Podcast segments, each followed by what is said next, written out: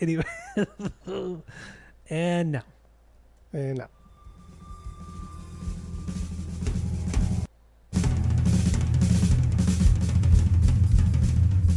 Welcome back to Asinine Radio, a weekly podcast where we talk about music, and well, that's pretty much it.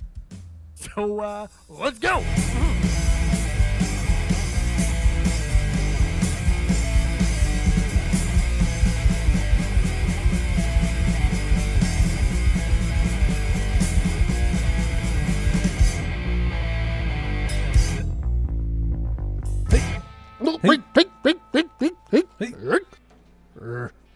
All right, this is Asinine Radio. This is the weekly music podcast where every week we get into a different band, a different artist, or maybe a different soundtrack, and we break it down. We get into the music, the lyrics, sometimes um, how the movie was made. In this instance, uh, my name is Tyler. Way out there, hundreds of miles away, is Jeff. While you're listening, go to Spotify, Apple Podcasts, give us five stars and five stars only. Uh, all the social media is at Asinine Radio, so follow us, subscribe to us, whatever you need to do. Go do it. Please go do it. Tell all your friends. That's it. That's all I have for the boring intro. Let's jump into it. What are we doing this week, Jeff? We're doing the soundtrack to the movie The Wedding Singer. That we are. That we are. So we we, we kind of wanted to take it a little bit easier because next week is going to be be pretty heavy. So we we needed time to prep for next week. So we decided to do something a little bit more lighthearted and easier this week. So that's why we're doing Wedding Singer soundtrack. Um, let's let's jump into our origin story with the movie and you know and also the soundtrack. So what, what's your origin story? Go. I uh, I don't know when when I watched Wedding Singer for the first time, but I've always been a, a fan of Adam Sandler. I like I like Adam Sandler's movies, even when they're bad, they're still entertaining and, and fun. I mean, people shit on Billy Madison, Happy Gilmore all the time, but like those are still fun, funny movies. They achieve their purpose. But Wedding Singer, Wedding Singer is something else. I think Wedding Singer is, is is one of his best. Uh, There's there's a lot there's a lot here. There's a lot here that's not just slapstick, even though there is some slapstick here, but it's just good writing. The set designs are great. The costumes are great. The casting was phenomenal. Man, the Wedding Singer is something else. You think it's something else, huh? I think it's something else. Wow, I dare say The. Wedding Singer is one of the best like rom coms of all time. okay okay um i guess my origin story is is kind of similar to yours i don't remember seeing it for the first time i think it had to have been in high school i the only adam sandler movies i've ever really liked have been the waterboy and happy gilmore uh outside of that i just i don't think his movies are that good and i don't know yeah that's my origin story i my i saw it in high school i had, I had not watched it until this week and i watched it twice this week so You had not Yeah, watched so- The Wedding Singer until this week since you last watched. Since high school, since high school, yeah. I think high school was the last time I watched. Maybe I watched it with you guys, you know, when we were in our early twenties, maybe. But yeah, I never, I never went back and watched this because I'm not a huge Adam Sandler fan. I'm really not. I, he's fine. But that's what's great about The Wedding Singer is he's he's not even in it that much. He's the star of the movie, and he's not even in it that much.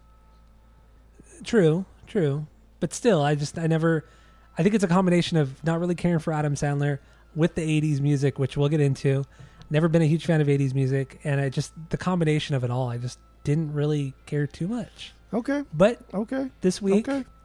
this week, I'm not saying it's a great movie. I never buy it, but I was I was entertained. Let's just say I was entertained. So, Are you yeah. not detained?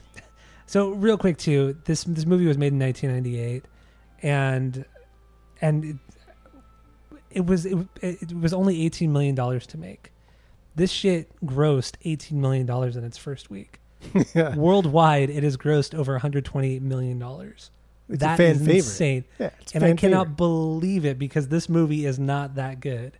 It is though. that much. It's it's it's a good rom com. I'm going to get into why it's better than you think it is but there's as not we go through this. outside of like the kind of like the way they they they they had interwoven the music with the story. That part was good, but when it comes to the actual storyline, it is just beat for beat a very typical straightforward rom com. Great chemistry between Adam Sandler Seemingly, between Adam Sandler and Drew Barrymore. Great chemistry. That's why they they did three movies together because they do have really good It is really really good. That part of it. Um, Christina, no, what was it? Christina, not Applegate. What's what's Ben Oh, Stiller's wife's Christine? Christine Taylor. Yeah, Christine Taylor. She's great. She's totally. She's really great in this. The villain, eh, not the villain, but the the the, the fiance. Eh, whatever. Because he's not the villain. Who's the villain? You don't need a villain. This is Well, love, that's true. baby. There's so many villains But- here. But there's still there's still kind. He's still. If we're gonna pick out a villain, that's the villain. But anyway, um, I'm kind of going off here because it's, that's what makes that's what makes this movie so great. Is that most of these villains are essentially the women, right? Like Drew Barrymore is marrying this guy for his money, so we think. Uh, what's her name? His his Robbie or, or Adam Sandler's wife that ditches him at the altar. She's clearly a Oh, villain yeah. because she's a fucking asshole. And like all these other women in his life, like he sees these as villains, but like really, it's it's him coming to terms with himself, becoming a better person, overcoming these obstacles, whether or not they're bad people or not, doesn't make a difference. They're not the villain. Robbie's the villain. Adam Sandler's the villain here. He's how the one he the that's villain? because he's the one doing things for selfish reasons. And then finally, when he comes to terms with this is not what I want to do with my life, and then we even see it later on when he says like, "Oh, I'm going to get a job." Remember go see Kevin Nealon at the at the Yeah. at the bank and tries to get "Yeah, just give me some fucking business card with my name on it. That's all I want. Just one business. Just one business card. It's like, no, dude, you're you're you're a good guy. Don't be a villain to yourself. You know, embrace who you are. It's a, it's it's a, it's a coming of age film. It's a rom com. Dude, this movie's Okay. amazing. The coming of age thing is a little. I get where you're coming from, but that's still a little bit of a stretch. It, it really is. I, I think. I think the coming of age thing was accidental. Shit, even even Drew Barrymore's mom is kind of kind of villainous because she she Oh, straight yeah. up tells her like you should just get pregnant. That that'll get him to marry you. Like Yeah, that's the, no, that's no, the do a fucking fa- first time Do a fake her. pregnancy. Yeah, fake pregnancy. Oh my that god. always works.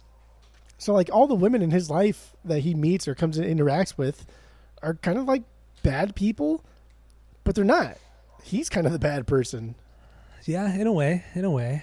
So, how we're gonna kind of do this today because we don't do soundtracks that often, and when we do soundtracks, they tend to be actual musicals. This is the I think outside of Endless Summer, this is the only other soundtrack we've done like this. Everything else has been a musical. Nightmare Before Christmas, Rocky Horror, Tenacious D, but this one, this one's a little bit different. Actually, very different. Um, so we're gonna get more into the movie, and we're kind of gonna we're gonna kind of we're gonna actually break down not break down all the all the songs, but we're gonna go through the songs as the story progresses. So we're gonna try to intertwine or weave everything together. So let's just let's just start from the beginning. Let's go. Well, The opening of the movie, baby. The opening of the movie, right? It opens with "You Spin Me Right Round" by Dead or Alive. Yes. Fuck Yes. me, dude. Beyond banger. This song is a beyond banger. This song is amazing. It's a good. It's a good. Well, okay. So so real quick too. Actually, before we jump into this, should we name our stinkers and bangers, or should we should we I think say them I think as we we should. I think we say them as we go because I have I have I have essentially like stinky stinkers. I have stinkers. I have kind of like low tier stuff. I have just filler. Stinky stinkers. Dude, there's a song on here that I honestly think is one of the worst songs of all time. It's going to go on our playlist of worst songs of all time. Ooh, you can put it on our list. On Yeah. the list in our docs. You've only Yeah, added Rise doc. Against songs to that doc for th- thus far, but this will also go on it. Okay. But yeah, I, I honestly think that "You Spin Me Right Round" is, is a fucking absolute beyond banger of a song. Yeah, so that that's my so I have I have eleven bangers and I have four stinkers. Um, yeah, uh, spin me right around is my my nine my nine B my ninth banger. So this is a good too, song. Like like most of these bands, they all came from fucking England, dude. They're all English like pop bands. that's true, huh? I didn't even make that connection. All right, so like, uh, thanks England for '80s pop Thanks, music. I guess. Thanks Britland for shitty pop music of the '80s. That's great. But Dead or Alive, I listened to like just their top five on Spotify, and even like the top five on Spotify, like three are different variations of "You Spin Me Right Round." So I try to get like their biggest songs. Outside of that, nah, nothing, nothing, nothing good here. All, all the all of my bangers, and then kind of everybody else too. I really try to listen to all of their biggest songs that way I can get a feel Mhm. of the band. Um, this one just did not. I, I don't care for this band whatsoever outside of this one song. I mean, outside of outside of the the police song, I mean these every this is like the biggest banger from each each band. That You is what I true. mean? That is true. That is well, the biggest outside banger. outside of outside of police and Madonna, I should say. Everything else is like the biggest banger from each of these each of these bands. yeah, but not the So. only good song.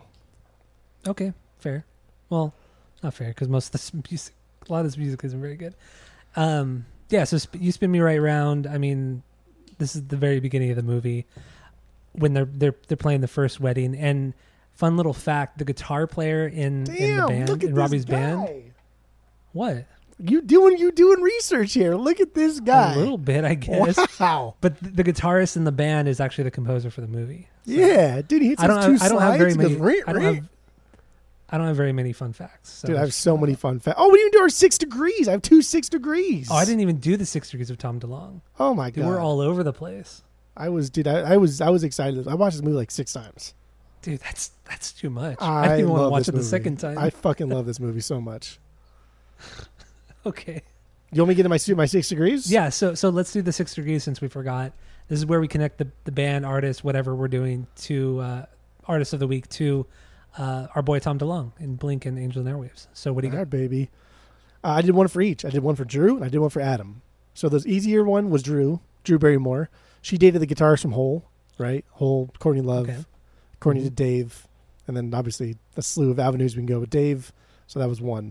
Do you know Dave was in uh, X Files too? He was in like a he was a background character in one X Files episode. No, I did not know that.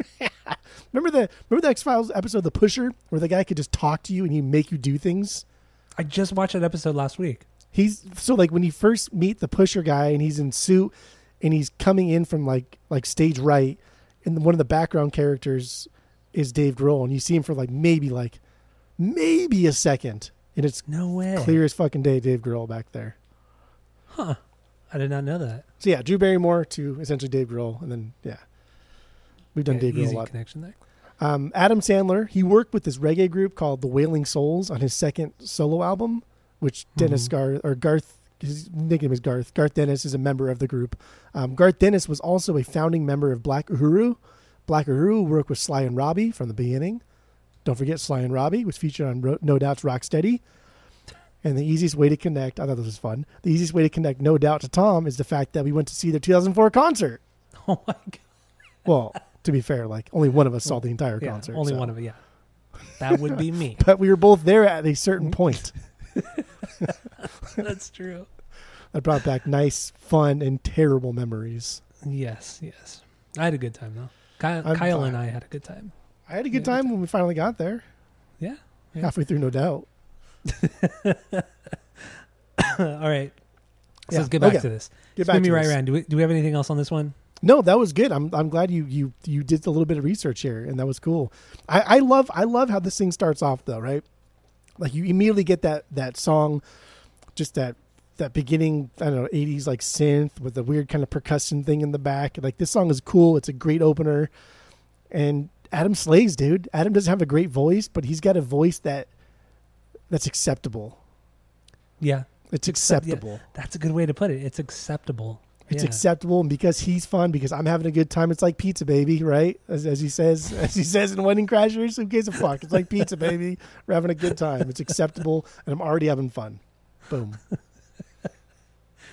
I was curious how many how many Wedding Crashers references we were going to make in this one because, yeah, Dude, on the. DVD, there's a there's like a, a trailers part where you can like look at upcoming movies, and Wedding Crashers is one of the movies. no the, way. Oh, It's it- on the DVD. The DVD must have come out like in 04, 05 or something. Then I, that, I guess that's when I got Yeah, this one, or not when I got this one, but my version of this. yeah, so there you go. love it. All right, so uh, so then we move on to "Do You Really Want to Hurt Me?" Culture Club. Another banger, This is- not a Beyond banger, but a banger. This is uh, not a banger for me, not a stinker. It's just Okay. it's just that I, I've never really liked this song. I think it's just too over the top '80s. I just I don't get it. I don't get it at all. It's I will say that I love this it's song just a more weak song. because the Violent Femmes do a fantastic cover of this song, and I f- absolutely love it. I adore it. I think it's amazing. So I do like this song, and I've come into contact with this album. It's their, uh, I think it's you "Kissing to Be it. Clever." I, I did. I purged it like three times just because the rest of the album is just not. It's not there. And even their second biggest hit, "Karma Chameleon," I don't think that's a good song. I think that's stupid. That's a better song than this. But then, but that that's on. No, no, what? Do you- No, it's Karma not. Chameleon? The Yeah, come, it come, is. come, come, come. That song's No, better than That's Really wrong. Hurt that is incorrect. You are incorrect. But the other big song from this album was "I'll Tumble for You." Remember, "I'll Tumble for You." Like that's another banger of a song I have too. no idea what that is. Oh, it's a good song. But this is This is this is the '80s episode. After this, I will I will Oh, go back to shitting all over the fucking '80s because '80s was the worst decade for music of all time. Shit. Oh, and also people for people listening, there's no official soundtrack on Spotify or Apple Music, so I'll put the somebody made a playlist of of of this soundtrack, so I'll put the playlist, the link to the playlist in the description of this episode. So if you want to listen to these songs, if you don't know them, feel free, go for it. My playlist is better that I sent Tyler because my songs are actually on in the movie, whereas the official. Okay, then we'll put that playlist. We'll put that playlist on. But then you can't because then you get to search for these, some of these songs. It requires more work. Okay, well, whatever. We'll no one's we'll fucking put listening some anyway because everybody hates the '80s. That's true. The 80s sucked. I, I actually have both of the. Uh, so there's a Wedding Singer soundtrack, volume one and two, on vinyls. I can't believe you I it I. I have both. I have both volumes, and I made you listen to one when you were out here, and you loved it. I actually totally forgot you made me listen to. Remember that shit? Yeah, remember we all sat I up do now, yeah. and you were completely fucking miserable, and I was having a good time. I wasn't miserable. you were just, you were miserable. You were miserable. No, I got no. I I put on a brave face. Put on a brave face. Got through it. Didn't complain. I You really didn't complain that much. Completely miserable. Exactly lit. Uh, so let, let's let's move on from. Do you really want to hurt me? I have a fun fact though. Fun fact: What do Boy you got on this George, one? the real Boy George, because it's uh Oh, yeah. it's, it's one of the Arquette siblings. I think it's I don't know one of the Arquette siblings. Alexis. Alexis, Arquette. She plays Boy George. I don't, I don't think it's called Bo- or she's called Boy George. I think she's called something kind of silly. Just George. I think it's just George. Maybe it's just George. But like clearly, it's it's supposed to be Boy George, and and Boy George Mhm. in real life, when watching the movie, thought it was like hilarious and fucking loved it so much. I was a huge fan. I think this is before they transitioned, right? Before she transitioned. I think it was around the same time. Was it okay? That's pretty Yeah. crazy, right? And how how progressive, how progressive this movie actually was.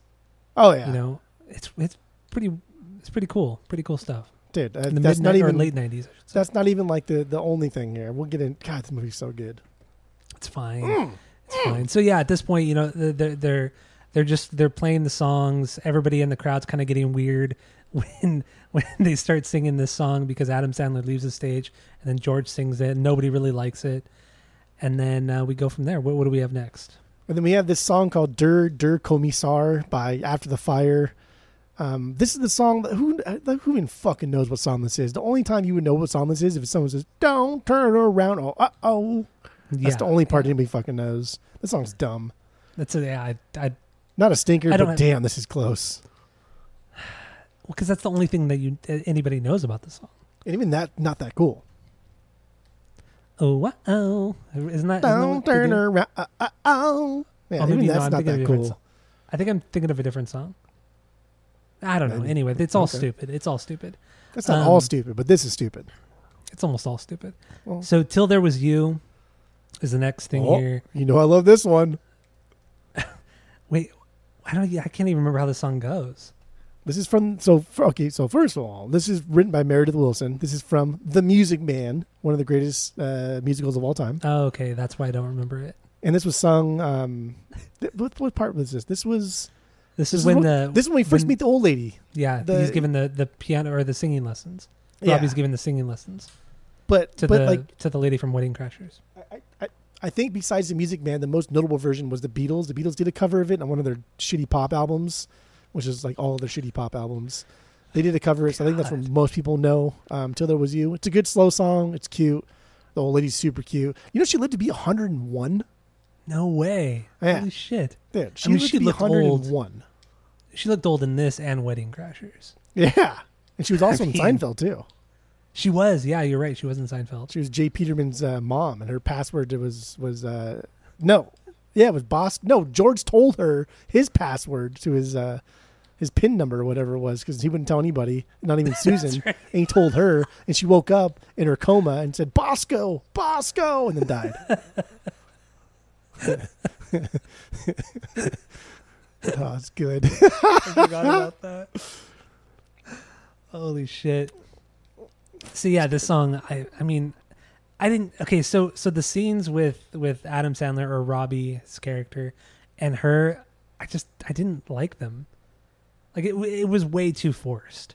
This whole scene where he's doing the lessons, like I understand you need some of that kind of like soft tender moments to kind of build Sandler's character, But then it just like it just it took the turn with the meatballs where she pays him in meatballs, and Which it you was don't just- even it like was too it was too slapstick.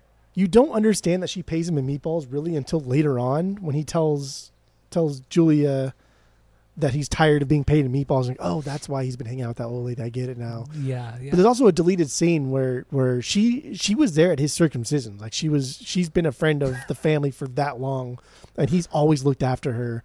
But the deleted scene went way too into like the circumcision part of their relationship. She's like, "Yeah, Oh. I've seen I've seen your penis. Of course I have. Come on, like I I know what it looks like." And it got really weird and really stupid. Which it should have just been like a, a thing to show us that these two have a connection that's deeper than just him finding her on Craigslist and then giving her free piano lessons. yeah. That's what it looks like. Some some of the comedy was just like it was dated for sure. Like not it was really really dated, especially between the them two. I just Well, it has to be really didn't It's like the scenes. No, but like I'm no not Oh. 80s humor. I'm talking like 90s. Like 90s had its own 90s and early 2000s had its own like its own kind of comedy that I feel like has not it just has not aged well. And not not like in a homophobic, transphobic or that kind of way. Just like even the slapstick has not has not most of it has not aged well. That is true. That's true. That's true. That's true. That's true. True. True. True. True. But, True. Cool, Yeah, just I don't I don't really like their scenes together, and I feel like they're way too long. Especially this one, the this whole piano thing, it was way too long. He could have had that dialogue with anybody, and because we didn't know who she was, like like because when you go into the scene, you're like, is this his grandma? Is who is this lady? You never really understand who she is until kind of later in the movie, when they're I think it was like toward the end of the movie when when she's actually singing for her husband or something like or for the anniversary. Only then do you kind of realize, oh, they're not actually related. What? Why? Why is he talking to her? Why is she so important? So that's weak. That's pretty weak. But I don't know. Moving on, we get into Robbie's wedding, Adam Sandler's wedding. Yeah. He gets stood up. Um, but the song that's that's playing before is "Don't Stop Believing" by Journey, but it's played on a piano and it's it's not the It's- actual it's- song. It's, It's the orchestra. The orchestra is playing it, and I think it works. I think that song is so much better when it it's like in so a in, in like a wedding format. When you have an orchestra playing "Don't Stop Believing," I th- I thought it was a great song. It sounds way better. And I thought it was, yeah, I should have written. I don't know why I didn't write it down, but it remi- I thought it was a different song. I thought it was like a Beatles song or something. And then It it, was it like took me like a ding, minute to realize, ding, oh ding, fuck, this is actually Journey. Yeah, Yeah, it's it- really good. It took me about a minute, but I I figured it out. It's a but, killer wedding um, song. But the OG song, the actual "Don't Stop Believing" by Journey, that is my that's my number one stinker. That's fine. I hate that song. that song's fucking trash. It's awful. I hate that song. So I don't care what anybody says. I hate when it comes on in bars. I hate when people play it. It's not that good of a song. It's so overrated. It's just cheesy and oh god, dude, it's not a good song, man. do you like Do you like "Sweet Caroline"? no, I don't like Sweet Caroline. Uh, But this is like- worse. Okay, yeah. Like, would you rather sing "Sweet Caroline" or "Don't Stop Believing"? Oh yeah, Sweet Caroline for sure. Because at least I your investment really is only in the bop bop bop parts, right? For Sweet Caroline, that's the only time you actually have Yeah. to participate, Yeah, that's the only time. and that's fun. But it's just like ugh, watching everybody in a bar sing "Don't Stop Believing" is so embarrassing. It is. It's really. I just. I'm sorry. I'm sorry. Anybody listening? Don't be just- sorry. It's a terrible fucking song. It's people that sing in bars are just fucking woo girls and guys trying to get with woo girls. That's it. Woo girl, Yeah. Woo! so good. yeah, that's it. All right. So yeah, he gets stood up. Robbie gets stood up at his own wedding. Um, you know, he some terrible acting when he's up on the altar when he's talking to his mom. I thought, man, dude, this guy, this guy's famous. like, come What- on, For dude. what? Come on. He's His, likable. his facial expressions are so. Dude, the acting is so bad on his part. I couldn't believe how bad it was. He just like, has the that stupid look on his face at all times. dude the director should have done something else like it was the shot was so was stood on his face or was on his face for so long i i don't get it like it was such a bad decision they should have edited it edited it edited it am i saying that right edited, Edited it it. different? Edited it. Edited it. edited it edited it and then drew barrymore's watching him you know they've already kind of you know got that relationship going because they met each other at the the wedding that he was singing at and which we didn't even get into but whatever um then she That's true. We, should, we need to go him. back a little bit and get into that one because I do want to talk about that. Okay, get into that.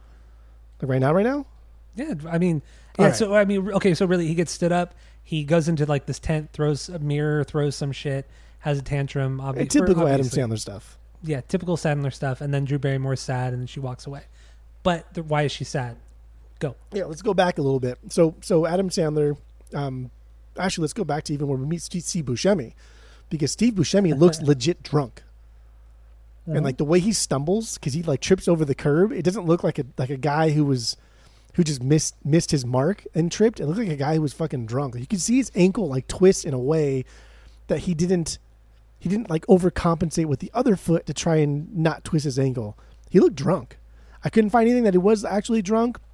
I wouldn't have put it past him. This was a fun movie. People liked working on it. So I don't know. But yeah, when we first meet Drew Barrymore, um, it's just dude, Adam give it to Sandler, which comes back later on, and that's such does, a yeah. good scene.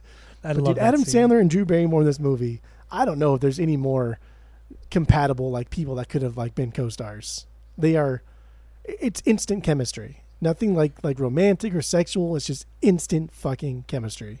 They look It's the way- great together. I feel like it's the way they they keep. I mean, even it's the way they keep eye contact with each other. Like they look like they're genuinely interested in each other, what each other are saying.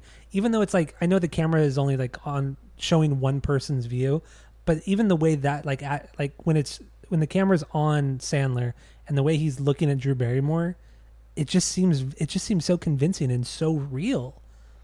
It's just one of the the conversation seems so organic, which I hate using that word, but But this is like legit though because she had she had reached out to Adam wanting to do something with him just because she thought it was funny, she thought it was cool, and they had they do have very similar personalities. And I Mhm. guess when they were like talking and then going back and forth, like she wore that same like like studded jacket she wears in the show. That's that's Drew Barrymore's jacket in real life. And oh, Okay. everyone's like, the, like the costume designers, like that's a fucking stupid fucking eighties jacket. You should wear that as your character. And like they just hit it off like instantaneously. So I, I thought I thought their chemistry was amazing. I thought so too. Good I mean, I don't think she's particularly a great actor, but she has that personality. She has that bubbly personality that's it's just it's so endearing, so fucking endearing. Well, you watch her now. I, I don't watch it all the time, but I watch it sometimes on her show. I watch clips of people that I want to see on her show. But she has a show now, the Drew Barrymore show. Yeah, like a daytime show. Yeah, and you watch like clips of people that you're interested in. You p- interact with her, and she seems like the type of person that when you're talking to her, like nothing else matters to her in the world except for whatever is coming out of your mouth. Yeah, Like that's the type of person I've seen is. that too. Yeah, that's what it seems like, and it, it's worked for her. It's worked for her. Who hates Drew? Nobody hates Drew Barrymore. Yeah, I've, yeah, you're right. Come you're on. right. Come on. All right. also, So- I also read too that that not only was Carrie Fisher given the script yes, I saw that too. to help smooth out some of these edges, but also Judd Apatow. Judd Apatow helped Mhm. in, in writing some of these uh, scenes to make them a little bit better. And what's cool about both of them, I mean, Judd Apatow, not like a huge fan as other people are, but the guy knows like rom com stuff. He knows how to how to write a good scene to make you know the kind of lovey Also a good love cast. stuff. He and knows, he knows how to and he knows and he knows how to cast people. I don't know the Carrie Fisher thing, but I think Carrie Fisher was more there to help. But like her, from what I read, her biggest suggestion was just to make the women smarter and stronger. And that's Yeah. that's what we see in this movie. We see these strong women kind of like going through these like crises where instead of acting on them and being kind of like douchey, where like a stereotypical male would do, they kind of like think them out a little bit more. They talk about them. I guess that is all kind of stereotypical too, but I don't know. And also like the female perspective. There's so many scenes where Adam Sandler is not there, and we're just only watching females on screen talk to Yeah. each other. And I, and I felt like even the chemistry between Drew Barrymore and Christine Taylor were great. Like They, they, seem actually, like best friends. and what's crazy, like in the in the movie, they're not. They I don't I don't think they are. Like they only know each are other because because they they only know each other because Drew Barrymore just started working at the venue. Yeah. So and, and but like they hit it off. uh, I mean, according to the movie, they hit it off, and they were but they were like roommates. So maybe because because remember after after Drew Barrymore gets gets really drunk, she's hungover the next morning. Christine Taylor's there Yeah. at the house. So they probably so in the end they're probably roommates from before, and then Christine Taylor got Drew Barrymore the job at the venue. That's probably what it is. It does seem like they've been friends for a long time, but based on Oh, like also- context and things like that, I don't think they have been friends for a long time. But then but then the throw kind of the throwaway line by the by Drew Barrymore's fiance when after Adam Sandler and Drew Barrymore kiss, she uh, Christine Taylor says, "Oh no, he kissed me," and then he looks at her and he goes, "Who hasn't?" Who hasn't? So they okay, so yeah, so actually they probably did know each other in the story.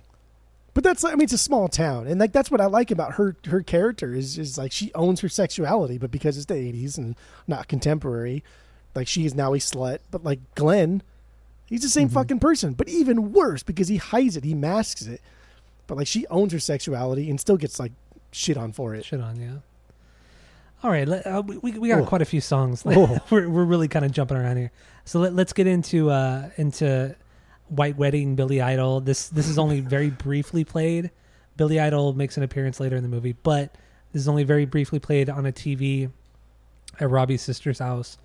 Um, and really, I don't really care for this song. I never have. I don't. I don't really like Billy Idol. Billy Idol's a, a, a guy that like that like I'm I'm happy I'm happy to listen to him. Again, like like I think he has three songs that I think are, are absolute bangers. Everything else I think is chud. But he's a guy that I'd be happy to go see live. It'd be a fun time. Well, But I think seen it- him live. I have seen him live and it was a great time. But I think he's just kind of uh you know, it's Billy Idol. He's, that that's his shtick is he's Billy Idol at this point. He's not really good It's at too- anything. It's He's not really great like at anything. caricature of himself. Yeah. And everything he does. Like nothing seems real about Billy Idol. Yeah. I just and I, and I think his music is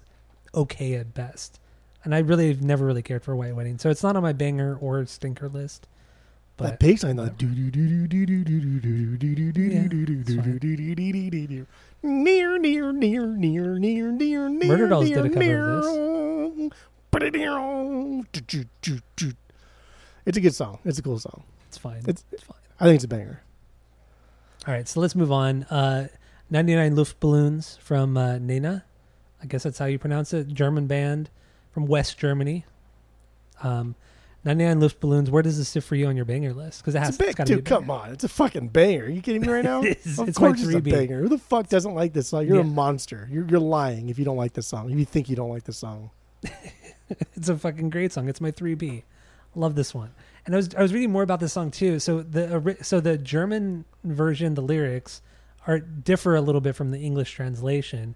And the German version, it has like it's kind of like this concept song about war and bombs and all this kind of fucking and like the like post-apocalyptic thing going on. It's it's crazy. I never fucking knew that.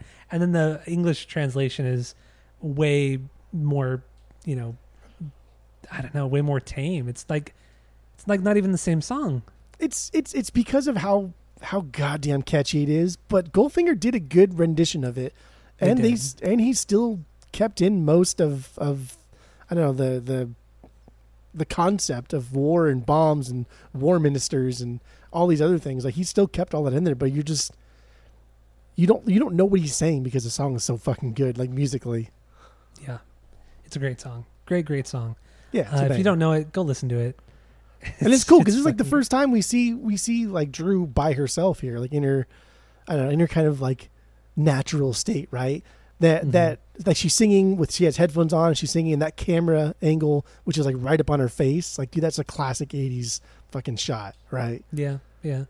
Like a little bit lower, and she's just kind of like eyes closed, bobbing her head back and forth, singing along to her headphones. Like, oh, good stuffs, good stuffs. I, I also want to mention that a lot of these songs, I would say like at least three quarters of the songs on the soundtrack, they only play for about five, ten seconds. I know, that's And then it's 35 of them. I know. So so we, we got we got to start moving faster through these. Um, past the Dutchie, Dutchie is the next one. Uh, this is when I mean this is like probably one of the shortest things. It's just Robbie's friend comes comes over to hang out. He's just kind of rolling up in the car down the street into the driveway, and the song's playing, and that's it. And I hate this song. Yeah, It's not a stinker, but I just don't like the song at all. I think this is one of the worst songs of all time. I really do. Yeah, it's it's not a good song. I, I I would- think I think this may be like top five worst songs ever fucking made. Okay, It's stupid. That's it's fair. fucking dumb. It's dumb. It's I don't really want to. I don't want to hear. I don't want to hear fucking kids. I don't want to hear kids bop. But you mask it with like reggae, and and pretend like it's something unique and cool, and then and then say pass a Dutchie, and then it's not about even like like kids talking about passing like the the, the brewski or passing like the joint. It's about a, a cooking pot, a Dutch oven. That's a dutchie. That's stupid. Right? Like you would think it's about like Yeah, no, pass a it's- douche. You think about like pot, like they're passing like the joint. Yeah, Stupid. it's like Puff the Magic Dragon, you know, from the the '60s, the yeah. the kids' TV show. That's what everybody always said. Oh, it's about it's about you know passing the joint or whatever, talking about marijuana. It's like eh, it probably wasn't, but No, it, the Peter Paul and Mary wrote it. No, it's not about that at all. Yeah, this is about this is about pass the cooking pot on the left hand side. Like how stupid does that sound, right? Come on. yeah. Fuck you. Get out of here. Fuck this. I think I think they were. I mean, when, when the song was made, I think that yeah, they're really just kind of playing off of the reggae thing going on in the late '70s with Bob Marley and Peter Tosh and you know the Police. Really Well, again, too. The do you- do you know where- it up? The Clash. I should say, get guess where this band, the Musical Youth, is what they were called. Guess where they're from? New York. I don't know. Birmingham. Birmingham, England. Yes, sir. No way. Yes, Oh. They probably have a museum in Birmingham. There's probably Next two to the- bridges. next to the Black There's a bridge. one. There's a Sabbath bridge, and that bridge directly leads to No, are you past the serious? Dutchie Bridge. Yeah, I swear it's No. there. Yes. No. No, no, it's all it's completely false. No. I mean, I don't, I don't know for sure. I There don't know could why- be. I would. I don't would know why I really, really believed hope you. Not. I don't know why you believe me either. Like, come, are you kidding me? Come on, I don't know. It's Birmingham. I don't know what I don't know what the that's Brummies true. do Who the there. fuck know what they the Burmese do? I don't know what the Brummies do. They're all crazy. Oh man, that's Silly. Yeah, this so song fucking sucked. Fuck this song. All right, Moving let's on. move on to uh, so so uh, Robbie's friend. I forgot the, the friend's name, but Robbie's friend shows up to the house. Sammy shows up to the house, goes down to the basement to go visit uh, go visit him, and uh, just very briefly, "Boys Don't Cry" from The Cure is playing, and it's maybe 15 seconds of the song, if that, and uh, that's all we get. But I really do like this song. "Boys Don't Cry" is a great, great song. It's my it's my 4B. It's just his vocals, man. I can't get into the vocals. I like that that guitar, that ding ding ding Oh, I love that guitar line. Yeah, I think what the Cure did for just even That like the dun, genre dun, of music dun, that I like, the emo era of, of of melancholy, dashboard, bright eyes stuff, it would not even happen without the Cure. I think the Cure did so much, Oh, but I've just never, just never liked them. I never really I got mean, into them that, that hard, but I've never, yeah, I don't know. We got to do the Cure because I mean, everything I've heard by them, I I like. I've never disliked anything from them. Same. but I think we, I got to we got to take a deep dive, man. We got to take we, we should do the Ross Robinson album from 04. That one's I've heard that one's pretty wild. Okay. Gotta that Well, that's No, I don't know, but we, I, we should just do the Cure at some point. I, I think I think we should as well. Yes, at some point. I'll put I'll put it on our list. I'll put it on our to do list. Okay. Okay. But uh, so let's move on from Boys Don't Cry. We get into uh, to Holiday from Madonna. Um, this is this is wait, what what part? When does he sing this? This is when he's really depressed. This is the Yeah. first song he sings. He he is singing this. It, it's when it's it's at his next paid wedding gig. He's one Yeah. holiday, But it doesn't sound all- anything like the Madonna version. no, like the music Okay. does, but his voice is just like, did he slaughters it? And it's so funny. Like this is this is when Adam Sandler is actually like a good actor. It's his vo- like his voice, what he does with his voice, because he can make this song, and he chose a great song too, because the song is kind of like middle ground. I can't. I don't. Mhm. I've come to the conclusion I don't like Madonna. I don't like Madonna any way, shape, or form. But this is a good song. Holiday is. this is good not a good song. I this is a this is almost a stinker for me. This is a low low This song. is my Don't This is my like it. eight B. This is my eight B. I don't. I don't think anything Madonna's ever done is a is a, is a banger. I, I I don't don't like it. Oh, that's don't like any of it. That's wrong. Dude, her vocals are too high pitched. There's no there's no like fluctuation whatsoever. It's just annoying. Nothing's exciting. Like I, I, I do like parts of this because it is a funky song that the guitar really shreds it up and there's a lot of those like funky high chords like those things those are cool but damn dude boring Madonna's boring I mean, some of the stuff she does is boring, but she does have some bangers. She does, have, and I think Holiday is a banger. I really do think this is a good song. I purged all my Madonna which was just one like a virgin Just one, the the one oh no, that was the one I, I gave you in the the lot, right?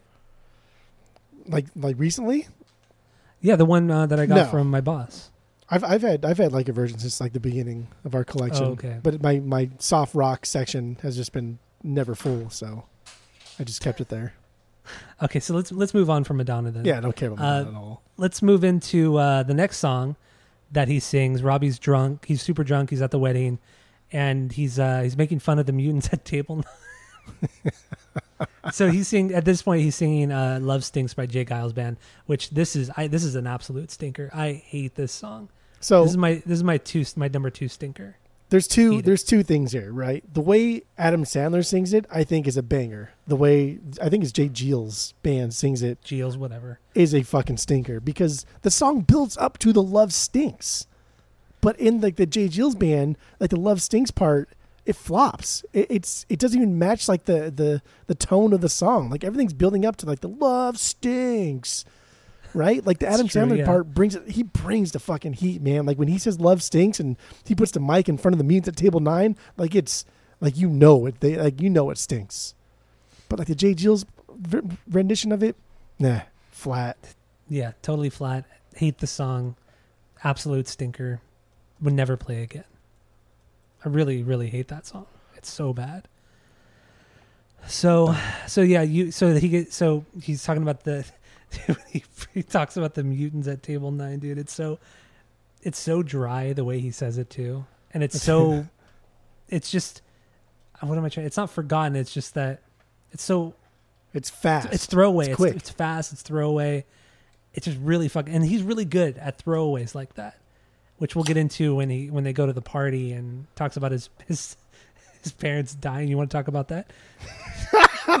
Like, no, why would I want to talk about that? I don't know. I don't know. Why would you? It was so fucking dry. He's great at that. He's fucking so good at being that dry. It's hard to get pull it off, but he does. But anyway, yeah, love stinks. It's just whatever. Dumb He gets knocked out. He also gets knocked out by one of the uh, The dad. the bride, the dad, the bride's dad, or something like that. yeah, because he keeps. He's like, he's like, you are. He's like, I'm not paid to hear your your uh, emotions, buddy. You're here to to sing. He's one more one more outburst from you, and I'll strangle you with my microphone cord. so deadpan. That's good. It is. good. All right. So then we get into uh, you know he's Robbie comes home. He's babysitting But the I- kids. But I do want to. Br- I, I do want to interject with one thing. So Okay. so Robbie performed two weddings here, and then a bar mitzvah. The first wedding, That's that's when we first see him and Julie meet outside by the dumpster, right? And he helps that kid barf into the dumpster. Everything there's painted blue. The entire set is painted blue. The dumpster's Ooh. blue. Everything's blue. The next time, the exact same set when Robbie's out there in the dumpster feeling down on himself. Yeah. Everything is the exact same fucking set, dude. Everything's painted red. Really? Little, yeah. I mean, you know, goofy and, and silly, but dude, the come on, man, that is so solid. And in the first time we see Robbie, what color's his jacket? It's blue. Second time we see Yeah. Robbie, what color's his jacket? It's red. Wow. Look at you. So good. you with the details. so freaking good. So friggin' good. I love All movie. Go ahead. Moving It's on. Moving on. So so Hold Me Now by Thompson Twins comes up next. When Robbie drives home, babysits the kids. I really like this song. It's- I really do. it's my it's my seven B. Oh damn. Okay. Okay. I don't know. I don't know what it is. I Just just the hold me now, chorus. Yeah, the Hold me now. It's like he's about to like cry. Oh my god! And like the other part, like just I've always thought he said, "Oh my God!" Like that's why I always thought they said, but they don't say that at all. like Chris Farley doing the hand thing too. Yeah, that's what I just did with my hands. I did it too when I said, That's "Oh funny. my god!" that's hilarious. Um, yeah, But yeah, hold me, hold me now. I I don't know what it is, man. It's a stupid ballad, but I just I, I I'm hooked. I'm absolutely hooked by that by that. it's a good song. It's it's a good song. I had it like as a, as a mid tier. Like I'm happy it exists because I do I do enjoy the hold me now part, the oh my god part, and the stand with me. I do like that. Um, otherwise, I don't know. It's whatever. So there's not much to this scene except Robbie's uh, brother-in-law. So there's there's a few characters that I think are just so underrated, and his brother-in-law is one of them. He's so fucking weird. He says the stupidest shit, and in this scene, he's talking to, to Sandler to Robbie, and he's saying like, "Yeah, your sister, she's she's crazy. She does these exotic dances." He starts talking about nipple play, and then and then Robbie's like, "Okay, that's enough. I'm, I'm gonna babysit your kids. Go away." And then after Robbie leaves, the camera stays on the brother-in-law. I forgot his name. Stays on him. He's like, "What did I just say? I don't even know what I said." And just the way he says it, and there's no reason for the, the to end the scene that way, but the way he says it made me laugh so fucking hard every both times I watched the movie. Like I actually rewound it because it was I don't I can't even explain why I thought it was so funny. But he, the guy was just like talking for no reason at all. I don't know. I I just thought Do you he was one recognize that guy? No, is he was he in The Sopranos? He he. I don't think he was in Sopranos. He was in Goodfellas. He was. I think one of his first roles. He was an extra in The Godfather. So then he was ex. Or he played. He had a role in The Godfather too. But he's just. He has that like mob look to him. Yeah, it's his hair. He reminds me of the the guy in The Sopranos, um, Tony's sister's boyfriend, who she ends up shooting in the kitchen. Do you know what I'm talking about? He was also like a mafia guy. He's But a the good-looking guy, or or no, not that guy. No, he was like the. He, he was the one who, yeah, he was with Janice, and he was the one who was in jail for like 20 years or 15 years, and then he gets out of jail, and he comes out and he's wearing like the the member Oh, yeah. jacket. That guy was it? That guy? No, it's not that guy. But I Not that I, guy? Okay. I think the guy you're talking about. I, fuck, I know. I know you're talking about. I know his face. Kind of short, but yeah, anyway, whatever. I just But yeah, the I hair. he- the hair for sure. yeah, the hair's the same. But anyway, that's that's the takeaway from this scene. I didn't do it justice whatsoever, but the That's song okay. "Hold Me Now" That's is fine. solid. So let's uh let's move on to the next part. What's what what is it played it what what too shy? What song is this? Too shy, Ka, Kajagoogoo. I don't know. This band fucking sucks, dude. This song sucks. I don't care. Okay, let's move on. Then I don't want to talk Yeah, about it's it. played. It's played at the engagement party, right? And, Oh, okay, okay. and then uh, all night long. Or no, you got you're doing the thing. Go. Yeah, all night long. Lionel Richie. I don't. I've never liked this song. I don't know why people like it. I don't either. It's it's not a stinker. It's definitely not a banger, but it's memorable. Um, this is this is when uh, it, Robbie. Robbie and Sammy with Sammy right. yeah, Robbie and Sammy get invited to uh, Drew Barrymore's house to their house for the engagement party, and uh, the song's playing, and then there's that interaction between Robbie and then the fiance's friend, and the friend's just being like this oblivious asshole, and just the dryness and the delivery that Adam Sandler has in this scene is just uh, it's perfect. I, I don't say a lot of good things about Adam Sandler, but he fucking nails it with with this kind of like witty, dry humor. it's so good. It's so fucking funny. It's so stupid. It's it's God. He's such a dick. But the guy's even bigger dick. Yeah. So it's like we laugh at Adam Sandler because he's being an asshole to this guy. But like the guy, like why would the fuck would you ask somebody that? And it, Exactly. and it's not like it's not like he asked him like, "Hey, dude, I heard you were you were you were you got left at the altar. That sucks. I'm sorry." He was like, "No." He was like, "No, I, I don't know. I don't even know." Okay, I don't even know. I'm way ahead of myself. I'm reading my notes. I'm getting way into it. So so let, let's, Talking let's faster than my brain can think here. Okay, so let, let's move slow on. down. We we get into the bar mitzvah. Um, that's all. Frank Sinatra. What do you have on this one? It's actually uh, I, I that was a mis a misprint on my on my end. That was my Was bad. it? It's a Nat Yeah, King I, Cole song. Oh, okay, Nat King Cole. Okay. Um, it's been it's been covered by so many fucking people, just a hundred people. Um, that song is a killer song though, fucking fantastic, amazing song. I love it. This is a banger. Come on, dude, this is a banger of a song. I it's I don't I don't have it listed as a banger. okay, that's fine. That's that's that's, That's something. something. That's something. But that song he sings at the bar mitzvah, that oh. I don't know if that's like a, like an actual bar mitzvah song, but that's a, that's a good song too. yeah, I guess so. I don't really remember it that much. That's okay. That's all right. But uh, let's move on to the Moving car on. song. It's all I can do. Where, I don't remember where this song is playing in the movie. This is this is when they're cleaning up and there's all the balloons all over the floor and him and Julia him and Drew Barrymore are talking together and it's in the background. You you you hear it. If you know the song, you fucking hear it like clear as day. If you don't know the song that well, it just sounds like like background 80s music. Mhm.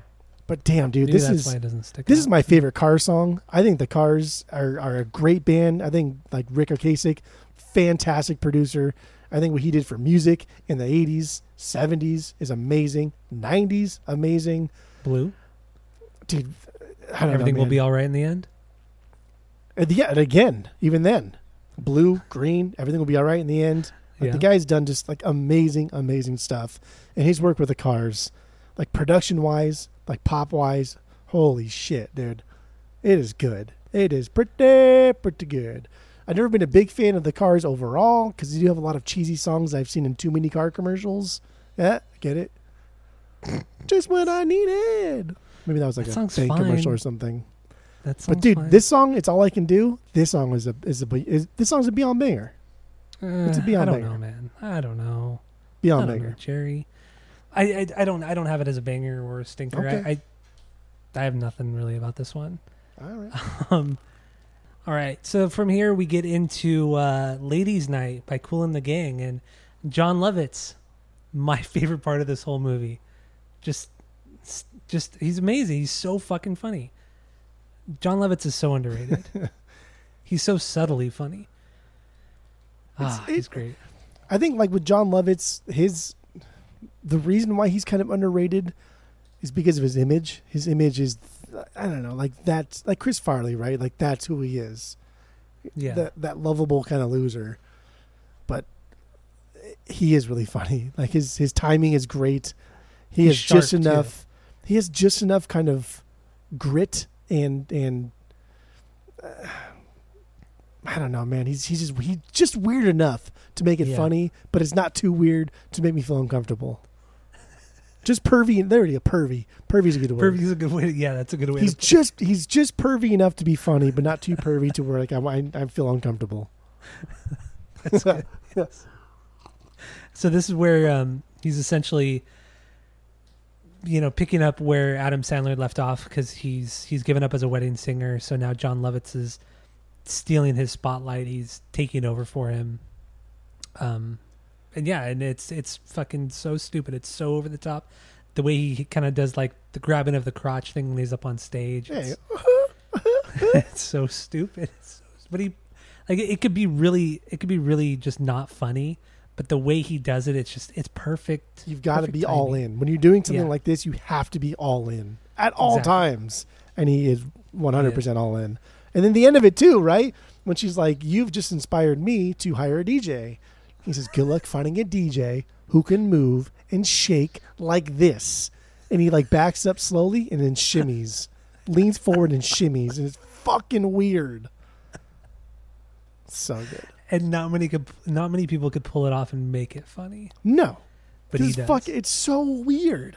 It is, and then the other thing he does, which we'll get into in, in just a very little bit, with the curtain, Oh yeah. it's so fucking funny. It's some like Mel Brooks shit. Seriously, some Mel Brooks shit. Um. Anyway, do we have anything else on this song? This, No. This part. Let's get into Kill Me. Somebody kill me. Uh, this is uh, this is Adam Sandler. He's acoustic or not acoustic guitar, clean clean kind of guitar. How'd you like that guitar Dun, though? dun, dun. Yeah. Oh yeah, it sounds great. J- like has the right amount of reverb on it. The palm mute, the dun dun dun dun dun dun dun dun dun dun. It's just He says you listened to a lot So of The simple. Cure when he wrote it, but it was a big old like hollow body F cut guitar that you like. Yeah, a it big old fat Yeah. fucking thing. I like those things. I have one of them. I well, it's an Epiphone, but I have one.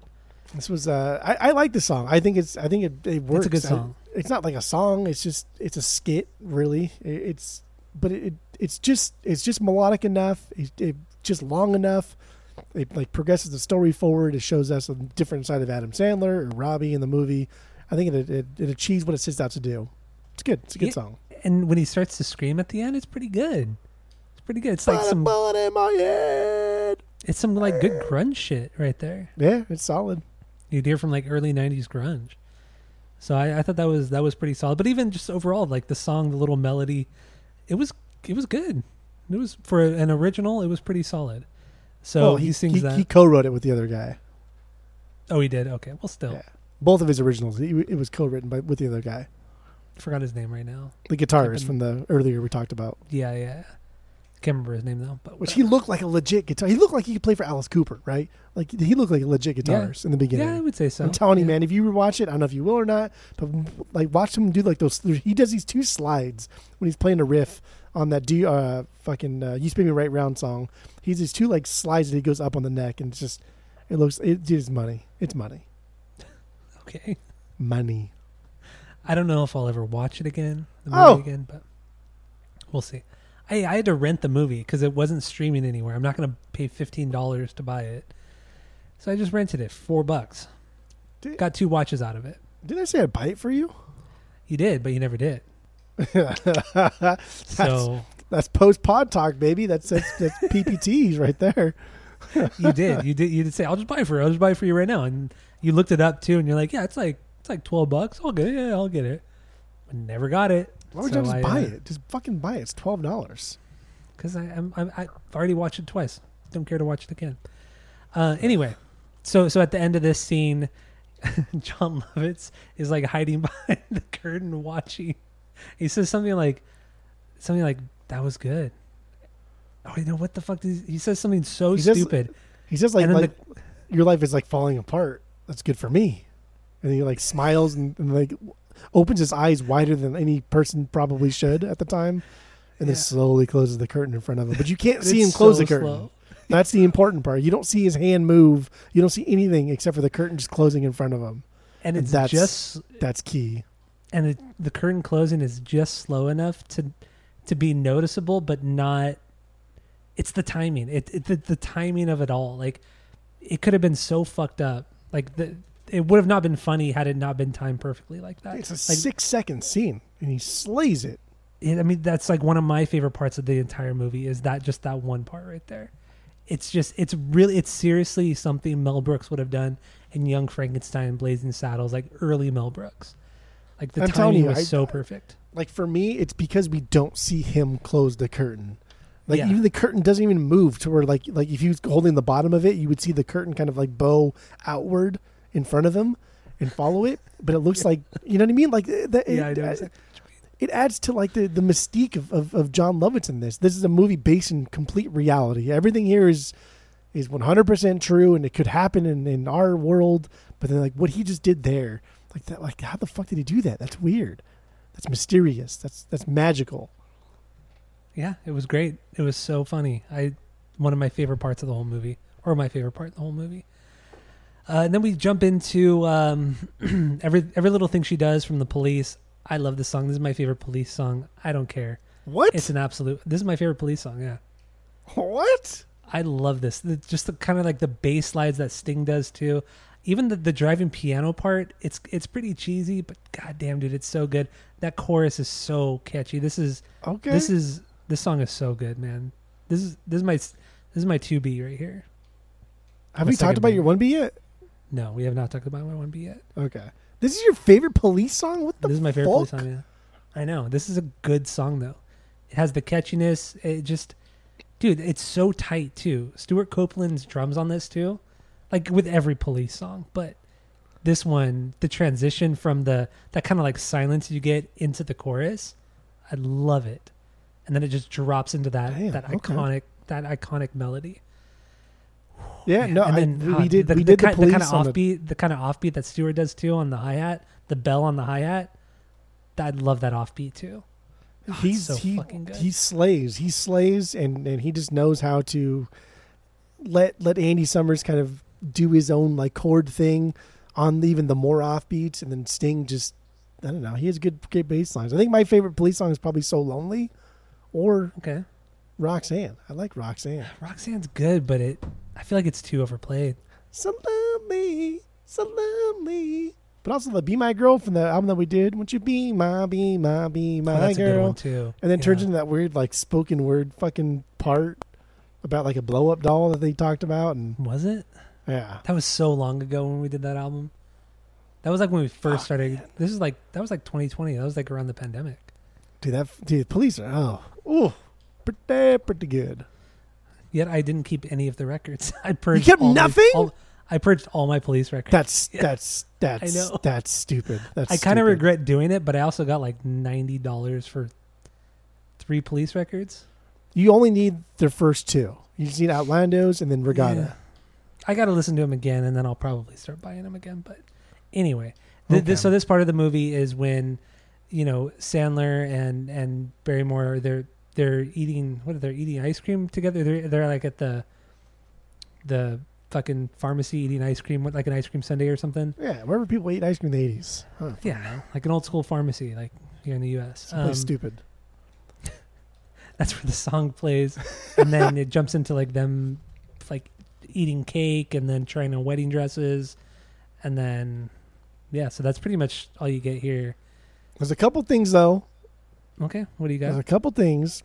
I don't know if I put in your notes, but we also hear the first foreshadowing of "Growing Old with You," the song. Do we? I, I yeah, I saw that in the note, but I didn't. I didn't pick up on it. dude. Because like, like I, I mean, I'm very, very familiar with that song. I can play it on guitar. Oh, Mhm. This is chords anyway, but who cares? Um, but like, I'm very familiar with it because I've heard it dozens and dozens and dozens of times. I love the song, and so you hear a slower, kind of like major key version of "Growing Old with You," which we'll hear it again later on in a minor key. And I didn't. I feel like. I think like if you want to make money in music, just be be some type of studio musician. Like these guys make so much fucking money for doing nothing, right? The who are, the guy that co-wrote this with Adam Sandler, he's like, yeah, here you go. I co-wrote this with you. Take it, run with it. They made a fucking Broadway musical out of it. He didn't have to do nothing for it. He just sits at his home, gets his residuals, doesn't have to do no work. Like, come on, man. That's it. Yeah, it's a pretty good gig. I know where I'm going with this, but I, I, you hear, you hear, growing old with you a little bit here. Okay, You, it's, it's, it's 100 percent there. all right. I, I'll take your word for it. I don't remember. Um, and then yeah, and the so little jump, thing, the little things, right? Sorry, well, little things, Hold on there. little things.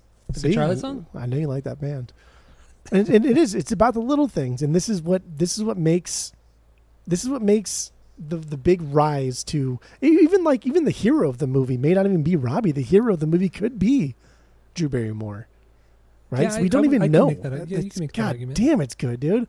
So like, oh, blue blue blue money is probably your biggest banger.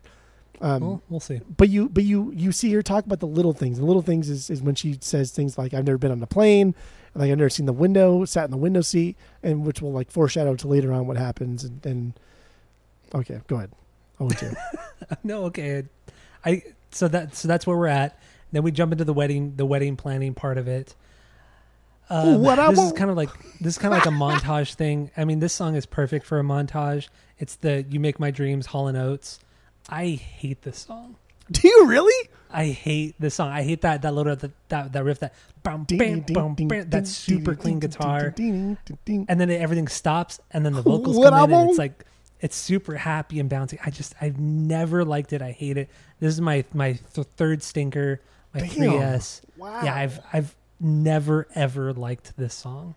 I it's it's just too over the top. It's too over the Okay. top poppy. Okay. Okay. Okay. Okay. I just I can't get into it. But yeah, no, it, it's it's a typical montage song, montage scene, very rom com ish.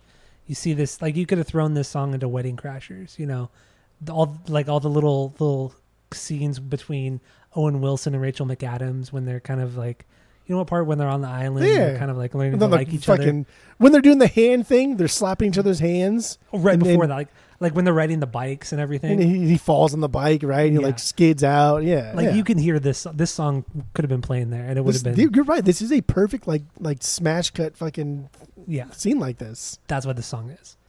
And I just I don't like this song. Never have. This is Probably this never is a mid this is a mid tier song for me. I like it in the context of the movie. I would never fucking listen to this outside the movie. But I'm watching the movie, I enjoy it. When I'm listening to the soundtrack, I enjoy it. But that's as far as I go. I will say though, the one good thing is how how nice that guitar tone is. Like when it starts at that boom bam boom bam, boom, it's just like has this kind of like it's not dry. It's like it has this wet sound, dry, wet, clean sound to it. It does sound really good, I mean, but so like like the synth thing, it's fine. It's it's cool. It's a little bit offbeat. But then the guitar strokes too are even more offbeat, and they're both kind of doing their own thing, but finding each other at the end. I think that's cool. And then I was kind of reading up about it too. But Hall or Oates, whichever one it was, who plays the piano, he was saying that like when they recorded the song, they had found a specific piano. It was some like Yamaha P90X piano that had, had since been lost, and they never found another one for like decades and decades later. Had that perfect fucking sound, the exact sound that they wanted for this for the song. It took them like forty years to find a, a, duplicate of that piano because Yamaha or Casio, whoever the fuck made the piano, I don't know it was, but they didn't make a lot of them, so it took him a long hmm. time. So I think that's kind of cool that he found the specific tone that he really liked and made a song Yeah. out of it. That is cool. That is. But But even yeah. still, the song. it's still fun. Yeah. It's not bad. It's just It's Yeah. it's just It's- God. It's just it's it's talk about filler. Like it's it's good filler though. It's, it's no, no. It's like it's like stock footage filler. That's that kind of filler. That's what it is. stock footage song. Um. Anyway, oh and two. Uh, we move into. Uh, I don't remember this Elvis Costello song played, but it's yeah, because it's stupid. every day I write the book, and I listen to it. Dude, it's so boring. It, I, I don't, don't- remember anything about it. Don't care. Don't like. I don't say this is a stinker of a song because I don't think it's bad, but this is a bottom bottom fucking song, Bottom dude. tier. I don't. Yeah. I don't get Elvis Costello. I don't care. I don't find his voice endearing. I think it's distracting. I think it's annoying. And I don't think the Yeah. song is that great. Like the melody comes from just him saying every day. Every day, every day, every day, every day. Back and forth. Even forth. then, I don't even annoying. remember that melody. Stupid. I don't I don't care about Elvis Okay, so let, in any way, shape, let's or form. let's move on from from that then. Uh, your then we 1B? get we get into Blue Monday from New Order. Uh, this is when they're on that double date at the club, which is a pretty good scene actually. Uh, because th- there's one moment in this scene that I'm like, oh my god, dude, we've all been we've all been in this position. Do you know what I'm talking about? Wait, when? At the When club? they're on the double, yeah, at the club, yeah. When they're at the club, because it's a double date. It's it's Christine Taylor, Adam Sandler, and then Drew Barrymore, and then forgot her fiance's name, uh, Glenn? Glenn. Yeah, there's Was one, the part where there- she puts the fry in his mouth? No, no, it no. The one part where, dude, it just, it, we've all been there, where where where it's like you're only you're only with this particular person because because what am I trying to say here? When when the two girls get up and leave to go to the bathroom, and it's just Adam Sandler. And, Oh yeah. and, And Glenn. Fuck, what's his name? And Glenn. And then there's that that silence, that awkward silence where you don't really know each other, so you don't know what to talk about. You don't know who should talk first Should I talk first? It's- You talk first?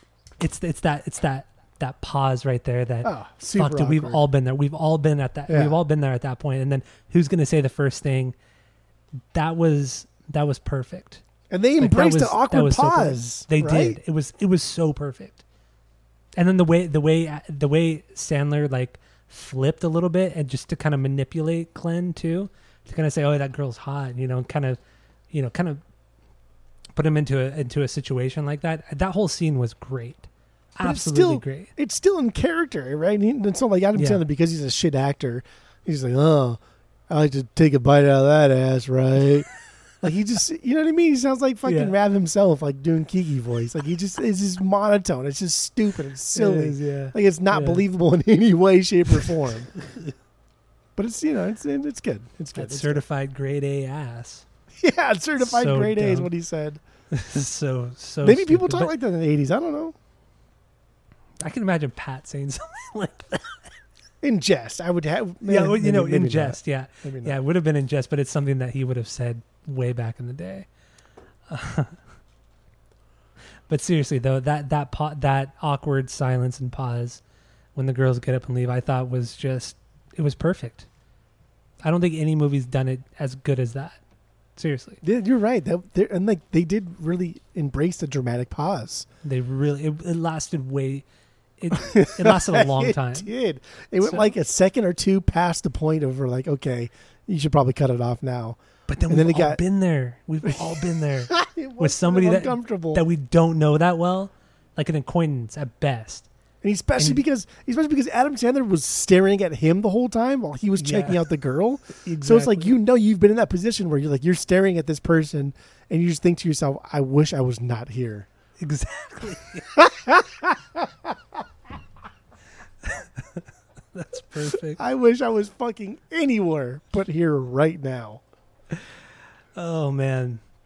So Good there songs, there are three different songs that play in this uh I think yeah, three songs that play during the scene. So the first is Blue Monday by New Order, um, which is my four B. No, it's my what? What the fuck? no, it's my six B. Sorry, yeah, New Order. yeah, Blue Monday is What is your 6B. one B? We'll get there, dude. We'll, I hope it's not Rapper's Delight. No fucking way. Please, for the love of God, tell me it's not Rapper's Delight. But but Blue Monday is really good. I mean, it's it's a I think it's one of the I think objectively it's one of the best '80s songs. with the electronic drums, the do do do do do do do do do do. It's so monotone. It's so robotic. Like, Blue Mondays just- is is It's a great song though so for me, Blue Monday's a, a beyond banger. I think it's beyond oh, banger. Totally. I think it's a great song on its own, but I think it also did something for music at this time that that no other band could really do. First of all, there's no chorus, right? The chorus is just that dee dee dee dee dee. Oh, yeah, that's the verse. That is the verse, but like the dee dee dee dee dee dee dee. That's essentially the chorus. It's just all verse. There's yeah. really no chorus. But this is kind of like the bridge between like disco and 80s music right? Let's have like a. That's a- fair, it's okay. it's very, very, and it takes almost two minutes for the vocals to even kick in, but it's very it's very low end driven song, bass, kick drum, and even like the lower register vocal delivery. And um, I don't know, it's very disco sounding and it feels like a disco song, but like way darker and melancholy. And it puts synth in the front and builds a song around it, which I think, um, I mean, that's what 80s is kind of like known for. And and people were doing it before this, but this is like one of the biggest singles of all time. And that kind And of like that- opposite disco part two, like the song doesn't have a chorus again, and it's just it plays in the spirit of disco, yeah, because like Mm-hmm. like disco, we don't need a chorus. We just want to dance. We want extended instrumentals. We want extended breaks. And the chorus here is just it's just a riff and it's danceable. Yeah, yeah, and also that that transition into the chorus or into the verse that da da da da da da da da da da da do. It just just that simple snare hit. Those that snare part is is perfect. Perfect transition. It's it's melodic. It's catchy. It's I, I think it's I think it's fantastic. And then talk about the orgy cover from 1998. We would be remiss if we did not talk about the orgy we cover. got to talk about it because Got to. I will say the orgy version is better. Oh, hold on there, dude. I, I'm saying it, man. I, It's it tough. really, it's tough. It's tough. it's it's better. It's more it's more dynamic. It definitely is more dynamic with the bigger, heavier guitars, but the heavier guitars don't overtake the electronic '80s feel. Like they they throw en- they throw enough back to the '80s to make it, you know, to to, to really pay homage. But throwing in the big heavy guitars, especially in the late, latter part of the song, Orgy fucking nailed it. Absolutely fucking nailed it. And Jay Gordon killed it on the vocals. I think his vocals are better than I forgot who sang for New Order, but whoever sang for New Order, I feel like Jay Gordon from Orgy did a better job. I, I stand by okay. it. Well, I stand by it. all right. All right. All right. It's tough. I think it's tough. Honestly, I think I think Blue Monday's a tough song to to say I did it better than the original because the original is so goddamn good, and it's so long. But Orgy, um, But some bands do it do the covers better. that is true. Dynamite Hack. No That is doubt did It's My Life better than a I forget who did It's My Life before, but They no doubt did did it Order way the better. World better than the Vandals did it. So. well, that's stupid. Um but I don't fucking understand why you don't think that No Doubt did Oi to the World better than the It's Vandals great- did. Even Joe Escalante, when he was when he's on Dexter Oh, Pod, or the, okay. he even he even brought up like how great that cover is, and it's amazing, and it's better than his own. we Didn't say it also was better than his know own, but he's, we also know. Joe Escalante from the Vandals is a very humble guy. Yeah, the only he's- original member of the Vandals. So he's he's a spokesperson for the Vandals. So that's a fact. He's a very Just saying. humble guy. Of course he's going to say that. Dude, that that episode that episode of the podcast, the Offspring podcast, Time to Relax, that was great. Like Joe Escalante is so he's very dry. He's very very funny. He, That was a great interview. uh, he's he's he's good. It was good. It was good. Not as good as Fletcher, but I mean, how are you going to top Fletcher? Can't top Fletcher. Dude, seriously, what the fuck? Uh oh. Oh, this fucking cat, dude. She knocked over all this shit. Oi, my work computer fucking knocked over. Cat's gonna fucking cat, bro. Where's Ruben? Tell Ruben to Fucking- fucking handle that shit. No, they'd fight. If he was in here, they'd fight. Yeah, tell Ruben to fuck her up. Got to keep them separated. Anyway, let's move on for Blue Monday. Uh, also in the club, China Girl from David Bowie plays. I always China forget. girl. I always forget this is a David Bowie song. It's a good Yeah. song. It's fine. It's good, but I don't. I still, I still can't figure out the David Bowie thing. Like, I don't get I don't know. I don't. I don't know where I don't fucking understand it. I don't get it. I don't know where to start. There's so many places I can start. I just don't know what to do. It's it's we're, I know eventually we're going to do Bowie on the podcast sometime. I don't know when. We're going to do them eventually. It's just I don't know where to go. I don't know where to start. So I mean, China like- Girl. It's this good. is from like his like fucking fifteenth album, right? I know there's a lot. It's like 80s and- Zappa. And, and, and this song specifically was written by Iggy Pop. He he co-wrote it with Iggy Pop, and Iggy Pop released it on his 1977 album. And the song is about having an affair with a Vietnamese woman. So that's kind of funny, right? Uh, I- funny. I don't, I don't know about that. 70s Well, humor. Yeah, That's Iggy Pop that, for dude. you. But yeah, this song is. Uh, th- I don't know, man. I don't. I don't get it. I think. I think Bowie's voice voice is annoying Voice. and, and super Voice. pretentious. I do. I do like the guitar riff that drives the song forward. I think it's it's kind of mm-hmm. fun, but I don't care. I, I don't fucking care about David Bowie or the song. Yeah, I, it was it was fine. I, I don't think it's a bad song by any means, but I just I still don't get the the Bowie appeal. Don't get it either. One day we'll get into it. So then we kind of rounded out in this whole scene with uh, this is your one B right here, baby. Private Idaho from B52s. This is a stinker for me. Get the fuck out of here. This is my my 4S, my four my fourth you stinker. are you serious right now? Are you joking I hate my this ass? song. I hate Fuck this song. I hate I- this song, I- dude. I don't know. To, I can't even speak. I can't even I speak. don't like it. I can't even speak. I can't stand his vocals. The, the- it's too hyper, but it doesn't deliver in its hyperness. I just I don't I don't like the B52s and I hate this song. Dude, Never this song, the song. is wild. It is surf mm. rock and wild. Schneider slays. He is so frantic. He is so fun. That whole thing where he goes like ooh ooh, and they breathes in while he does that, dude. It is amazing. And that keyboard riff, dude, it's both It's- rock sounding but also kind of creepy, like it's from a Halloween movie or something. That Yeah. Dude. yeah.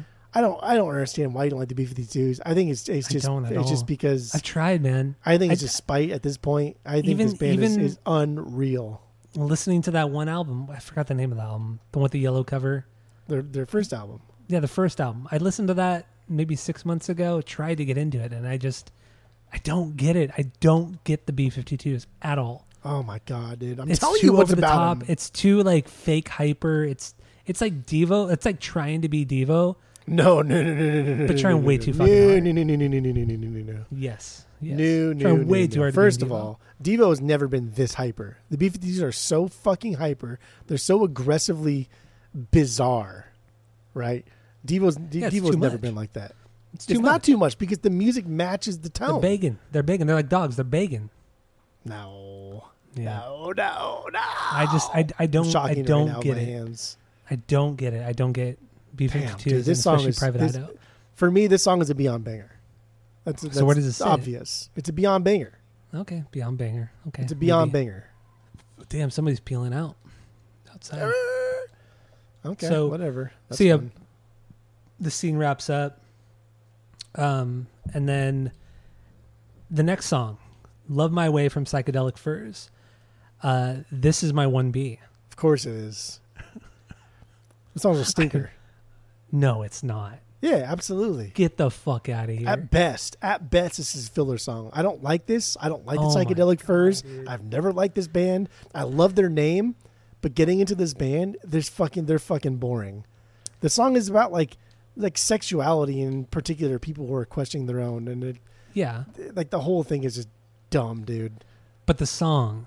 The like, song's I- I- stupid. The tom I've tones. Come I've listened. I've listened to other. I've tried to listen to other psychedelic furs. I haven't really got into it, but this song, dude, that that That that gutar part, that that just that the high You guitar parts, and the this marimba. is your one B. The marimba. This Come song on, sucks, dude. This song is not good. You know I'm a sucker for that instrument. For the the song is at best, at best. no. This is song my is B. filler. No, this is no. This is my one B. This is my. It's your one B for song. one reason. Well, because Korn did a cover of Yeah, it. Yeah, absolutely, No, absolutely. It's not. No, of it's. course I mean, it it's a good. It's a good cover though, right? I mean, good it's cover. better than the original It's a because the original cover, right? sucks so fucking hard. yeah, I, I'll, Korn, I'll did do that. it. They did do a cover of this in the early 2000s because they were supposed to come out with a, a cover album called Korn Covers with a K, Oh, both with God. a K. Um, but they never came out with it. But they've they've they've made several. They've made a whole album worth of cover songs that they've already released, and this is one of them. Well, this is like a like an unreleased song that was leaked, and um, but I mean I heard the psychedelic furs version long before the Korn version, so I was very familiar with this song prior. when would to you? When the it. fuck would you ever have listened to uh, early I remember this song. English Fuck. shit band? I heard this song like on K Rock or like way before Korn. Like this is like late '90s, early 2000s. K Rock would play this song. Dude, this band really like had one of the coolest names of all time and fucking It's a great squandered it. It's a great name, and this is a great song. That, That song that, lead, bro. the lead guitar, the marimba, the the the fucking the melody is so catchy. Love my way. It's new. It's like oh, it's so it's so Okay. like it's so over the top new wave, but it's so fucking rad. This I is not even like love like the Way. best new wave song on this album. That's not even like the best '80s song on this album. Dude, it's this such is a good song. This is fucking filler. I can't even. not, I can't even believe No. we're talking about Are this. you dude? Even just the just having the marimba in there, just but that by itself sets this song. This is this is one Sets of the those song songs apart. that like you think that you love, and then No, like don't you even- sing it don't at even try to- karaoke, don't and try then to you realize, rationalize this. oh, I don't even know the song at all because it's fucking dumb. I guarantee, I bet you a thousand dollars. I give you the song at karaoke. You have no idea what it, what they're saying, and you don't even know the melody to any of it except for that one little tiny, tiny part. Stop trying to rationalize your your your wrong thoughts here. Dude, there are some this is great just- songs on this album. This is 100%, not even close to being one of them. You are 100% wrong. No, I'm not, dude. this, is going on the list of shit dude, that you are so fucking think- wrong about. Okay, so this is this is probably what happened. So over the last like 10, 15 years, you probably think you've listened to this song, but you never have. So I so what I need you to do after we podcast, probably tomorrow after you're more, you know, clear headed, listen to the song again, and then you'll realize how actually fucking great this song is. I listened to this album You haven't. Because if movie, you had via because if you had and via the Spotify's. because if you had, you wouldn't be talking this much shit about it. It's a really good fucking song. It's a great it's the best song on the record. On the soundtrack. Dude, that is so God, that is so fucking wrong. You are so Dude, you are so so, wrong about that. No, no, I'm not. And everybody listening, go check it out. You'll- nobody you'll wholeheartedly nobody will agree agree with- you. Nobody You're will agree saying with that. you. You're saying that because you're afraid. I'm not afraid. I know for a fucking fact. You you think this is the best song on this Yes. album. Yes. I know for a me say it again. goddamn Can I say it fact. Not one person will agree with you. That's bullshit. Come on. Come on. Do, Come on. do you care do you care Come to on. make it interesting? Come on. Don't fucking don't don't on. Peralta me, okay? All right. Anyway, let, let let's move on. We, we got we got a few more songs. I can't fucking believe you chose a shit song as your favorite album. That's That is the- embarrassing. It's not my favorite Honestly, album. it's It's my favorite song. Yeah. So anyway, uh, let's move Whatever. on to uh, Huey Lewis. Do you believe in love? I don't even remember what the song was like. I don't. It I doesn't don't matter this. because this song sucks. Huey Lewis in the news, dumb. I Yeah, don't- who sports. That Um, album sells like hotcakes. I I don't get it. I don't such like a it. shit record too. It is. It's not good. Don't care. Um, that's what I want from the Flying Lizards. I just I don't care about this song at all. like really, the rest of the song outside Oh. of like a few of like three of them, forgettable. I don't okay, really that's care. fine. We can. If you if you hear them, you'll you'll recognize them. Especially this one. No, I know this 'Cause song. it's- it's I- I very, remember like-. Like that's what I want. It sounds almost like they're they're like English as a second language type of thing, right? I don't know where the Flying Mhm. Lizards are from, but it sounds like It's a cool name though, that- right? That's Flying what I want. Hell yeah, that's a cool fucking name. That's almost as cool as King Gizzard and Lizard Wizard fucking name. Lizards, man. But I don't know. Lizards and Wizards. All right, Go ahead, so move then, on. Yeah, so then we get into. Springsteen. But so we're also missing kind of parts of the story, you know. You're not even saying it. Saying what? The part of the story.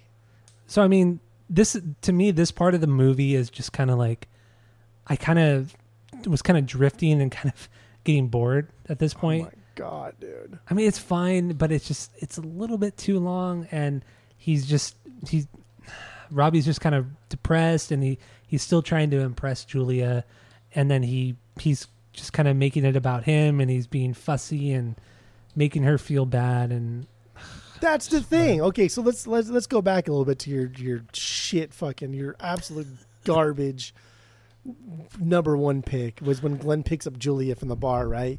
And he's in his little he's in he's, he's driving a DeLorean first of all, right? Douchebag, and he opens it up and he and he's playing the Miami Vice sound or the theme song, um, which I didn't know until this week was written by Jan Hammer. Jan Hammer did a lot of stuff with Jeff Beck uh, at the time, which is cool. Um, but also, also um, he's a big Miami Vice fan in the in the movie Glenn. And, yeah, and one of the Christine guys Taylor asked him, makes uh, yeah, they're like, like, don't you like? Isn't your wedding going to interfere with Miami Vice? He loves Miami Vice so much he planned his wedding around the rerun schedule of Miami Vice. it's summer. It's August. It's August. It's summer. It's reruns. Reruns. Well, And so there's- Christine Taylor brings it up.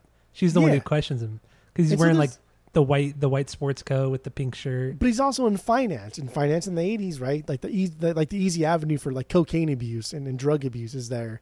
Yeah. And so I think this movie did two things really well. Is one, uh, there's no sex scenes, right? That's not true, one. huh? Not one Yeah. sex scene. We get a little bit of kissing here and there, but nothing over dramatic. And they even talk about like the over the over dramatic kissing in the church. They call it church kissing. Church They do a slip yeah. on the tongue, the the tongue, put the ass out to the front, like there. and then and then also like like the drug abuse, the drug abuse of, of what could have been an easy avenue to make Glenn look even worse, because a cheating guy for someone that like that's, that's not that bad compared to like what he could have been as as a drug abusing, like wife beating cheat or uh, uh, cheating guy, right? Like I don't know, they could have made it look a lot worse, but they didn't go that route because that's not the point of the movie. The point of the movie isn't to have a villain. The point of the movie is to have a a coming of age. Drew Barrymore coming into herself and Adam Sandler coming into himself and finding what they really want in life and realizing that they really want is like each other, the same likes and dislikes as, as, as each other. And I think that's that's what the movie is. That's what the movie is, dude. don't need a villain. Yeah, you're right. You're As right. long as he Glenn's Glenn's a dick, He- yeah, he but totally. he's not a villain, right? I guess not. But the way the way he's portrayed, he is. He's set He's up to be the villain. But he's not. He's set up to be the villain. one, but he's not technically. Yeah. Okay. I get. Okay. I get it. I get it. All right. So let's. Uh. I mean, really. Fuck me, this movie's good. Let's run through it. like- Get "Hungry Heart" by Springsteen. Who gives a fuck Yeah, because like up, up until like the gives a shit? airplane, up until like the airplane scene, a lot of the songs can be i mean, really, most of the songs can be kind of. They're kind of like filler songs. Like the soundtrack is top heavy for sure. Oh, The hold on, latter- dude. Because we get, I mean, so "Jam on It" by Newcleus is, is really fucking rad, like '80s. You love that's- Golden That's all ever that's all. But people only know the jam on it part. That's all people know. Do you have this record on vinyls? I don't know. Why would I have it on Oh. vinyls? I have it on vinyls. It was one of the first things I bought. Well, that's not. That's not. and the smart, Smith dude. song, what- you don't like the Smith song? I don't. I don't like it. I. I still. I don't get I like the this song. I like this song. I like this song only. I like that tremolo like rhythm part. I think it's cool. I Yeah. like Morrissey's voice on this one too. It's like just lazy enough. It's just catchy enough to latch onto. Um, I still don't care for the Smiths. I listen to like again most of these bands that I thought like maybe I should get into them. I listened to their top five on Spotify. and I was like, eh, not my thing. Smiths, yeah, I still don't get. Morrissey. I just. It's. I don't get it. It's. It's too boring. Lyrically, I. I've never taken. I mean, we've never really taken a proper dive into the lyrics, but But let's not forget the next song too. "Wake Me Up Before You Go Go" by Wham. okay. This, is, a the good song. This is the song This that is Linda song. sings to Robbie when he wakes up, and she's wearing his Van Halen T-shirt, right? Is that what she's singing? Yeah, she's wake me up before you go. I didn't even make that connection. This is my 11B, but It's a good song. It's so goddamn stupid. It's so dumb that you can't help but love it. But what Adam Sandler says to Linda is like the best part. He says, "Get out of my Van Halen T-shirt before you jinx the band and they break up." break when up, was this yeah. movie set? 1985. The same year David Lee Roth quit the band. Yes, That's, that was a good. It was a nice touch. That's it was a nice solid. touch. That's some subtle nice shit touch. right there. That's good. I also like you know how how Van Halen Van Halen's kind of split is referenced in this movie as well as Airheads, yeah. which Adam Sandler also stars in or co-stars in. So I, I do like that. You know, the whole Van Halen thing is very prevalent within this this comedy kind of troupe, I guess you could say. well, to, uh, also there's a whole Adam Sandler universe where there's a lot of movies that are connected with each other, and these characters Yeah. like know each other. It's a, and that's a whole other stupid thing. Yeah. Which Moving on. Need to get into. We only got four more songs, dude. We're almost done. Yeah, Rapper's Delight, Sugar Hill Gang. This is uh, what's her name is singing at the old lady. Just like, ugh. I mean, it, it this is one of those scenes that hasn't aged well. But I like, here's why. Here, here's why this scene is great because they wanted her to do this song. I don't know why, but she had no idea what rap was. She's already old at this time, right? She lived to Mhm. be 101, and that she died in like 2000 fucking five or 10 or something like that. She was like mid 80s in this movie. so she was already old as fuck. She had no idea what rap was, and so when they wanted her to do this, and you can hear it if you listen to her and you watch her, dude, her flow is terrible. Like she has no fucking idea what to do. But the song isn't kind of like a rap song. It is, you know, Sylvia Robinson and the whole kind of this thing coming together as a as a faux rap group to capitalize on the upcoming rap thing going on in the New York area. So like she's not really rapping, she's kind of singing, but eh, she has just kind of that that pacing to her that is rap. It's it's cute, it's funny, it's silly. It matches her personality because that's what she's already old, dude. She was old in Seinfeld, right? Like she's always been old. I don't know. It's like Morgan Freeman. Has Morgan Freeman ever not been old? I don't know. no. I don't Steve think Martin? so. Has he ever been old? Ever been old? That's true. Too. Ever not My been old? God, he's always had fucking white hair. Jesus Christ. So yeah, I, I don't, I don't, I don't like, I don't care for "Rapper's Delight" as a song. I don't think it's garbage. I don't think it's great. I think it It's holds a good place in time. the song's I think good. it might, I think it might be like the, the most important rap song of all time. But I don't It really is. care for it that much. I know the lyrics to it. solid. Do it, do it, do it, do it. And so many rappers have have, have interpolated the the hotel, motel, Holiday Inn thing. Yeah. Yeah. So eh, it's important, but whatever. Meh. Go ahead. Moving on. It's it's it's it's a fine part. I mean, I don't know. I, I don't really care. Actually, I don't care for this part of the movie with her maybe just, maybe you just hate old lady. Do you just hate old ladies? no. Is I, I just don't, I, don't- I don't think it's like a, like a scene that has aged well. Like it's too '90s comedy. It's too it's too on the nose. I don't know. I just I don't I don't like this. I don't think it's funny. Um, and then so so th- this this is you know this is when when Robbie's trying to stop the wedding between um. Wait, what part is this? Growing old with hell. you. This is when we hear. So the okay. So the first time we hear this song is is is Oh, okay, the yeah, first yeah, kiss yeah. between Drew and Drew and Adam, right? Yeah. When they're when they're you know just kissing with each other. And then th- when you said earlier, oh, also a good a good line when Glenn walks in and he's he says, "What are you doing?" Oh, I kissed him. And she's, "Oh, he kissed me. Who hasn't?" But then he's bringing the the, the CD player Oh, the to CD Julia, player, yeah. and she's like, "What is it? Like, where do you put the record?" She's like, "He doesn't play records, just CD player, play CDs." I thought that was kind of funny because we're Mm. record Yeah. heads now. I thought that was funny. because we're we're vinyl snobs now. Yeah. um, but but then we hear a more somber rendition of this when Robbie sees Julia miming in front of the mirror, Mm-hmm. right? When when she just talked to her mom and she's like, "I'm confused," and the mom's like, "Don't worry about it. It's just it's just jitters. Don't worry about it." And so then we we see uh, Drew Barrymore in front of the mirror and she's like, "Hey, I am Julia Gulia." Because that's Glenn's last name was Glenn Gulia. Yeah. I'm Julia Gulia. It's like, oh, that sounds gross. And then she says, I'm, I, I can't remember Robbie's last name. I'll just call him Shakespeare because it's Sly and Robbie. She's like, I'm Robbie Shakespeare. And then you got to see her smile. But when Robbie sees her doing that in front of the mirror in her wedding dress, not knowing that she's thinking about him, but he sees her in a Mhm. wedding dress thinking she's thinking about Glenn. And then you hear a more somber rendition, a, a, a minor key of Growing Old With You song.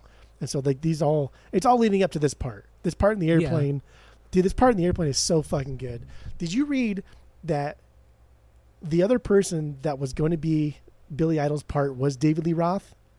No, I did not. But that would have been so cool, so much no, cooler. I thought I thought that I thought that I thought that, but David Lee Roth would have would have he would he would have been too much. He would have been too much.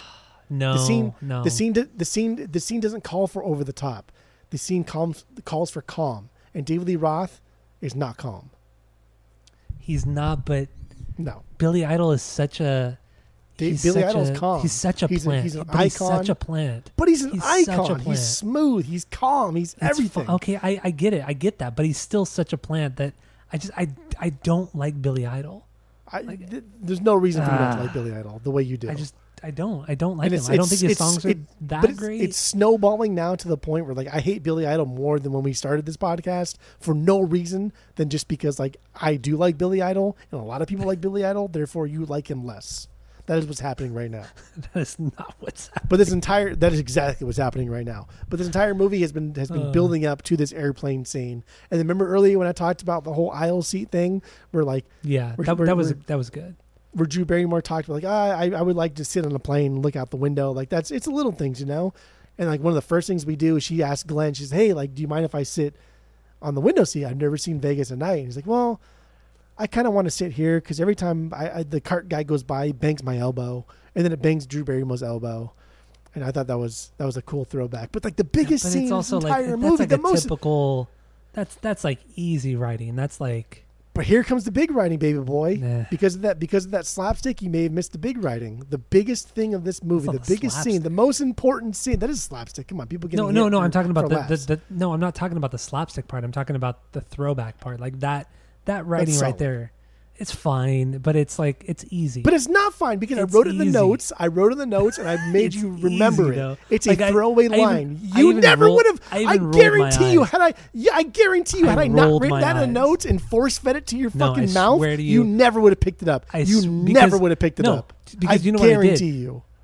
Wh- when you wrote out all these notes, kind of outlining the movie, I didn't read I, I, I spoon fed Tyler this entire I fucking not- movie. Was, I did with- not- with I did not read any of these outlines Spoilers, before I watched the movie. bullshit. Bull and I rolled shit. my eyes. I rolled my eyes with on, on uh, during that plane scene between Glenn and Julia. I did roll my eyes. I'm like, oh, I don't believe you for God, a this is fucking so- this second. is so I spoon fed you this movie, and, dude, I did not like and you should be thanking me. like I said, I did not read the outline. I watched the movie before I went to the outline, and yes, I did roll my eyes in that scene. I don't. I don't. continue I don't, I don't believe that at all. I don't Continue believe the that at all. joke. So anyway, Continue. the biggest, the most important scene in this entire movie is is we we have known Drew Barrymore to be marrying this guy for his money, or we actually we don't even know why the fuck she's marrying this guy. He's a total dick. Not quite a villain, but he's a dick. Like Cruella de Vil, that, she's a villain, dude. Yeah, she's straight up terrible. Right? Like she's a Yeah. she's like slaughtering things Once the skin because she likes to do it. She can give a fuck. Yeah. Drew, like, like Glenn, he's not a villain. He's just a dick. Like why is she marrying him? So the like the the, the I don't know the peak of this movie is when she says, and it's it's it's there's no music, there's no other chatting in the background. The it's a single camera view. It's right on her face. She says, "Glenn, I can't marry you." There's no there's no fucking if ands or buts around it. There's no like I don't think we should get married. There's no thinking or, or feelings. It's just straight up. It's a definite answer. I Mhm. cannot marry you. And I, like think it. that's fucking great, dude. That is that's that's that's owning it. As far as like rom coms are concerned, like come on, man. The female lead is now like owning it. Get the I do fuck like that. out of here. Jesus like it. Christ, it's so good. But anyway, the song's killer. Growing old with you, Adam Sandler. They're on the same plane. He's he's making this big romantic gesture to go and break the wedding up of two people that he thinks shouldn't be getting married. And unbeknownst to him, Drew Barrymore's already made the decision not to marry Glenn. So that his big romantic gesture is kind of a moot point, right? Mhm. Yeah, you're right. Like, re- re- regardless if he was there or not, she's still not going to marry Glenn. So whatever he did after that was just kind of like, eh, after the fact. Solid, Icing on the cake. solid baby. Yeah. And then we get into the last two songs, really credit songs. You know, I don't even the Spandau ballad, Spandau Spandau ballet, Ballet. Who gives a fuck about that song? ballet, yeah. It's a good song. It's goofy. And then yeah, and then Video Kill the Radio Star plays during the credits. It's a fine. It's fine. The song's fine. I've never So, really I- cared too much for it. oh, hold on there, dude. I want to go back a little bit. Do you not like? do you not like "Growing Old with You"? I do. It was a good The song. song. It was better than I was expecting from Adam Sandler. Yeah. I mean, Was he, that actually so him singing though? Yeah, it was him singing, but he did co-write Okay. the song with the other guy Because the, it- it kinda- guitarist, it- the slide. was kind of- Eh, eh. Beatle like. Kind of reminded me a little bit of the Beatles. I don't know. the high I- I- parts. I- the high parts, yeah. definitely. It's a good song, dude. It's it was good. It was good. Definitely wasn't bad. I, I did I even I know I didn't put it on my banger list, but it was still good. good. That's that's. It's tough, like man. it's, like a Adam good song. Sandler has Adam Sandler has like shining moments that are actually like, dude, you could actually be like a pretty good, like decent to good songwriter, but they're only like 30, 40 minute long clips, and it's like that's it. Like, come on, dude, write write a full song. Like you you you kind of have the chops here. You just kind of like you need to buckle down and do it. Like, don't be a a bit like a bit songwriter. Adam Sandler's more concerned about about making movies He's not That he concerned knows- about anything. That he knows aren't going to be successful, but he wants to give his friends jobs. He wants to give his friends money. He wants to just build a an, an, empire where he can just hang out with his friends and just make a little bit of money and be really really nice doing it. And and I mean, Adam Sandler's another guy too. Like we talked about, who the fuck were we talking about earlier that we love? That no, uh, Drew Barrymore. Is the, come on, both of them. Yeah. Yeah. Adam Sandler's too a guy that like nobody really hates Adam Sandler. Everybody fucking likes him. He's always nice. He's always signing autographs. He never like shuns people, and he legit gives like all of his friends parts in his movies. That's true. Yeah. He's just a cool dude. Like he's you know he's not destined for greatness, but because he's so he's so great at being mediocre, he is now great. I don't know. That's I like point. Adam Sandler a lot. He's but yeah, let's get in. Let's get into the Buggles here. Video killed the radio star. So first of all, this was a this was a cover by the President of the United States of America, which was a '90s uh, cover. I don't know why the fuck Mm-hmm. they decided to do that because the original Buggles song came out in 1979. Just use the original. The original's fucking fantastic. The cover's great, but the original is fantastic. It's amazing. I think this song is absolutely phenomenal. And and recently, because of another podcast we listened to, Dudesy, I, I come to the, con- the conclusion, but I realized that Trevor Horn, the guy from the Buggles, was also in Yes. Oh yeah. Yeah. and one of my, right. my more favoriter albums by Yes was Drama, like a late 70s, early 80s one.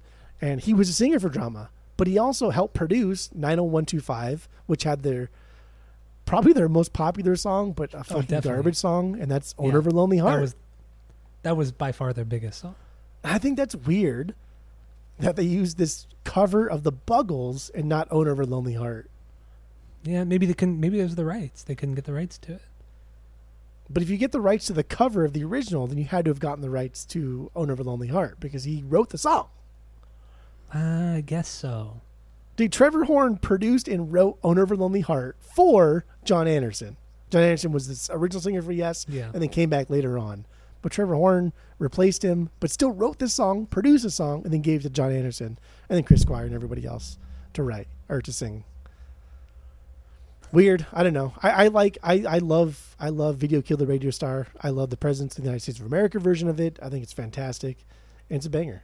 and I and also we understand the significance of the song because th- this was the the first video ever played on MTV in 1981. Yeah, it was the first. 1982. Yeah, so it was the first music video ever played on on that channel. Um, but even still, like I don't. It's fine. The song's fine. It's I don't know. Dude, it's fucking good, man. That first Buggles album, that's it's pretty pretty good. I haven't listened to that first Buggles record, so I can't say one way It or is. the other. I'm gonna put it on your list right now. I got a lot to listen to on my list. You do. Well, you don't delete things from your list. I don't know what you have and have not listened to. That's true. I do need to start deleting shit. Um. Anyway, so so let's let let's let's give our final thoughts. Let's give a ranking of the the movie and the soundtrack separately. Um, this will all be based off of our world famous three point rating system, where three is a perfect album or movie, two is a good album or movie that you're gonna go back to, one is a album that you know you should listen to but you would never listen to again, and then zero is the worst thing you've ever heard. So what do you got? I will say too that the vinyl soundtrack opens up with the with the President of the United States of America covering the Buggles. Mm-hmm. So like that's I don't know. I, I just I think that's distasteful. A '90s band covering a really good late '70s, early '80s band. Like I don't like why why whatever. It bothers me. It really does bother me. Um, I, I think this movie's a perfect movie. I think this movie's Mhm. it- it's it's one of the greatest rom coms of all time. I think like like I don't know. So, so the Princess Brides I think would probably be like a better one than this. Um, Mm-hmm. so some of like the classic one, like Sleepless in Seattle, dumb, don't care. I like Meg Ryan a lot. Tom Hanks, bleh. What do they call him on Dudesy? To wait, to um, oh, I don't Like even Hon- know. They, they, they call him like a different. shit. Like yeah, yeah, they call him like a different name every every episode. when it when it comes to rom coms, like like there's always there's always I don't know. I, I feel like first of all, there's always sex scenes, and sex scenes I think are cop outs. Oh, totally. Bro, like we all know what sex looks like. Come on, you're you're, you're Well, wasting that time. It's filler. Okay. It's fill, but it's Yes. filler. Okay, It it's is filler. Yeah, totally. be better than that. And I like that the wedding singer doesn't have any sex scenes. They have very, very little like make out scenes because I don't want to watch people fucking kiss. I just don't. It's just weird and it's just filler and it's stupid and I don't care. The same reason why, like, if I'm sitting at a bar, I to look to my left and see people kissing. I don't care. PDA, fuck out. But also like like watching kind of like the main woman character blossom into something bigger than we thought she was. A Mhm. coming of age type of thing. And Robbie never really he never really learns anything because he was never he's never he's not a complex character of the movie. He's the most I don't know, like linear part of the movie, right? He's trying to marry Linda and she bails. So he's like, oh, I'm down in the dumps. Typical, right? That's what would happen if that happened to you. And so then he sets his sights on Drew Barrymore and he marries her. That's we assume that's what's going to happen. Eh, Yeah. linear, boring. But like Drew, like goes through all these emotions. She talks about it, and we see her transition, and we see her confide in her mom, who like tells her one piece of advice, and then we tell her, or we see her talk to Christine Taylor, who like mentions kind of like the money factor, and you kind of see the disgust in her face. I don't know.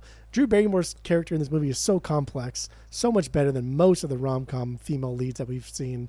Like 500 Days of Summer, I thought I liked a lot. Like when I saw it in theaters, Mhm. and I've watched it. I've watched it in later year, like recent years, like four, maybe like four or five years ago. I- I don't hasn't know, held man. up. I I don't. I don't like it as much as as I used to. I really don't. I, I love JGL. I think he's amazing. Um, but your girl Zoe, eh. eh. Okay, fair. I don't know fair. where I'm going with this. I'm just super excited to be here. I love this movie. I think this movie's a three, a perfect three. I think the soundtrack, God, the 80s is garbage. Dude, the 80s is so fucking garbage. This this soundtrack is this soundtrack's a for me. This soundtrack's a 2.25. I love it. I like it. I'm gonna listen to it again. I own the vinyls. There's a couple songs here that I wish didn't exist at all, not just on this album, but like in general. Just wipe them from the face of the earth. Um, Okay, but I, do think it's good. I think the '80s. I think the '80s had a handful of great songs, and I think for the most part they're represented right here. Outside of Mhm. this, there's a couple like rock albums and some metal stuff that is great, but as pop wise, I think I think this is this is about it. This is about it. okay. If I'm ranking the '80s as a decade,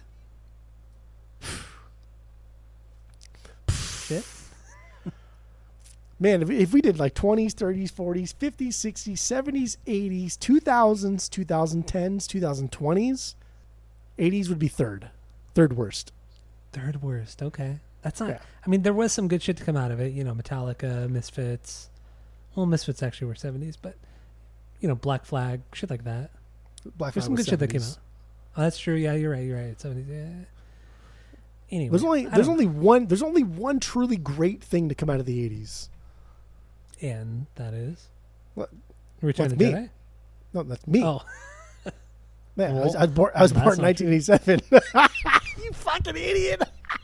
you're really fucking stupid. All right, my uh, so yeah, my my final thoughts here. Uh, I don't like '80s music really. this soundtrack is, for the most part, it's the best of the best, which still isn't great, uh, or isn't isn't really the best. It's just I don't know. It, It's the best music wise, like like popular music wise, eighty the eighties were the worst. Popular music wise, hands down, it was. Um, and uh, yeah, I, I would never get this on vinyl. I just I don't I don't care. This stuff is played on the radio enough. I hear this these songs enough that I don't need a like I don't need it in physical format. I just don't. Uh, movie wise, The Wedding Singer. I rented it this week. I watched it twice this week. I don't think I would ever. I might. I don't know. I don't know if I'd ever go back to it. I, I just don't know. I, it's it, it is a good rom com. I don't think story wise. I don't think it it does too much differently. Like I get the coming of age thing with Drew Barrymore more so than Robbie. I get it. I totally get it. But I think that was more accidental than anything else. I don't I don't think that was that was the intention at the beginning, but it became that because of Drew Barrymore and her chemistry with Adam Sandler. I really think I think that's what it was. I think it was purely accidental.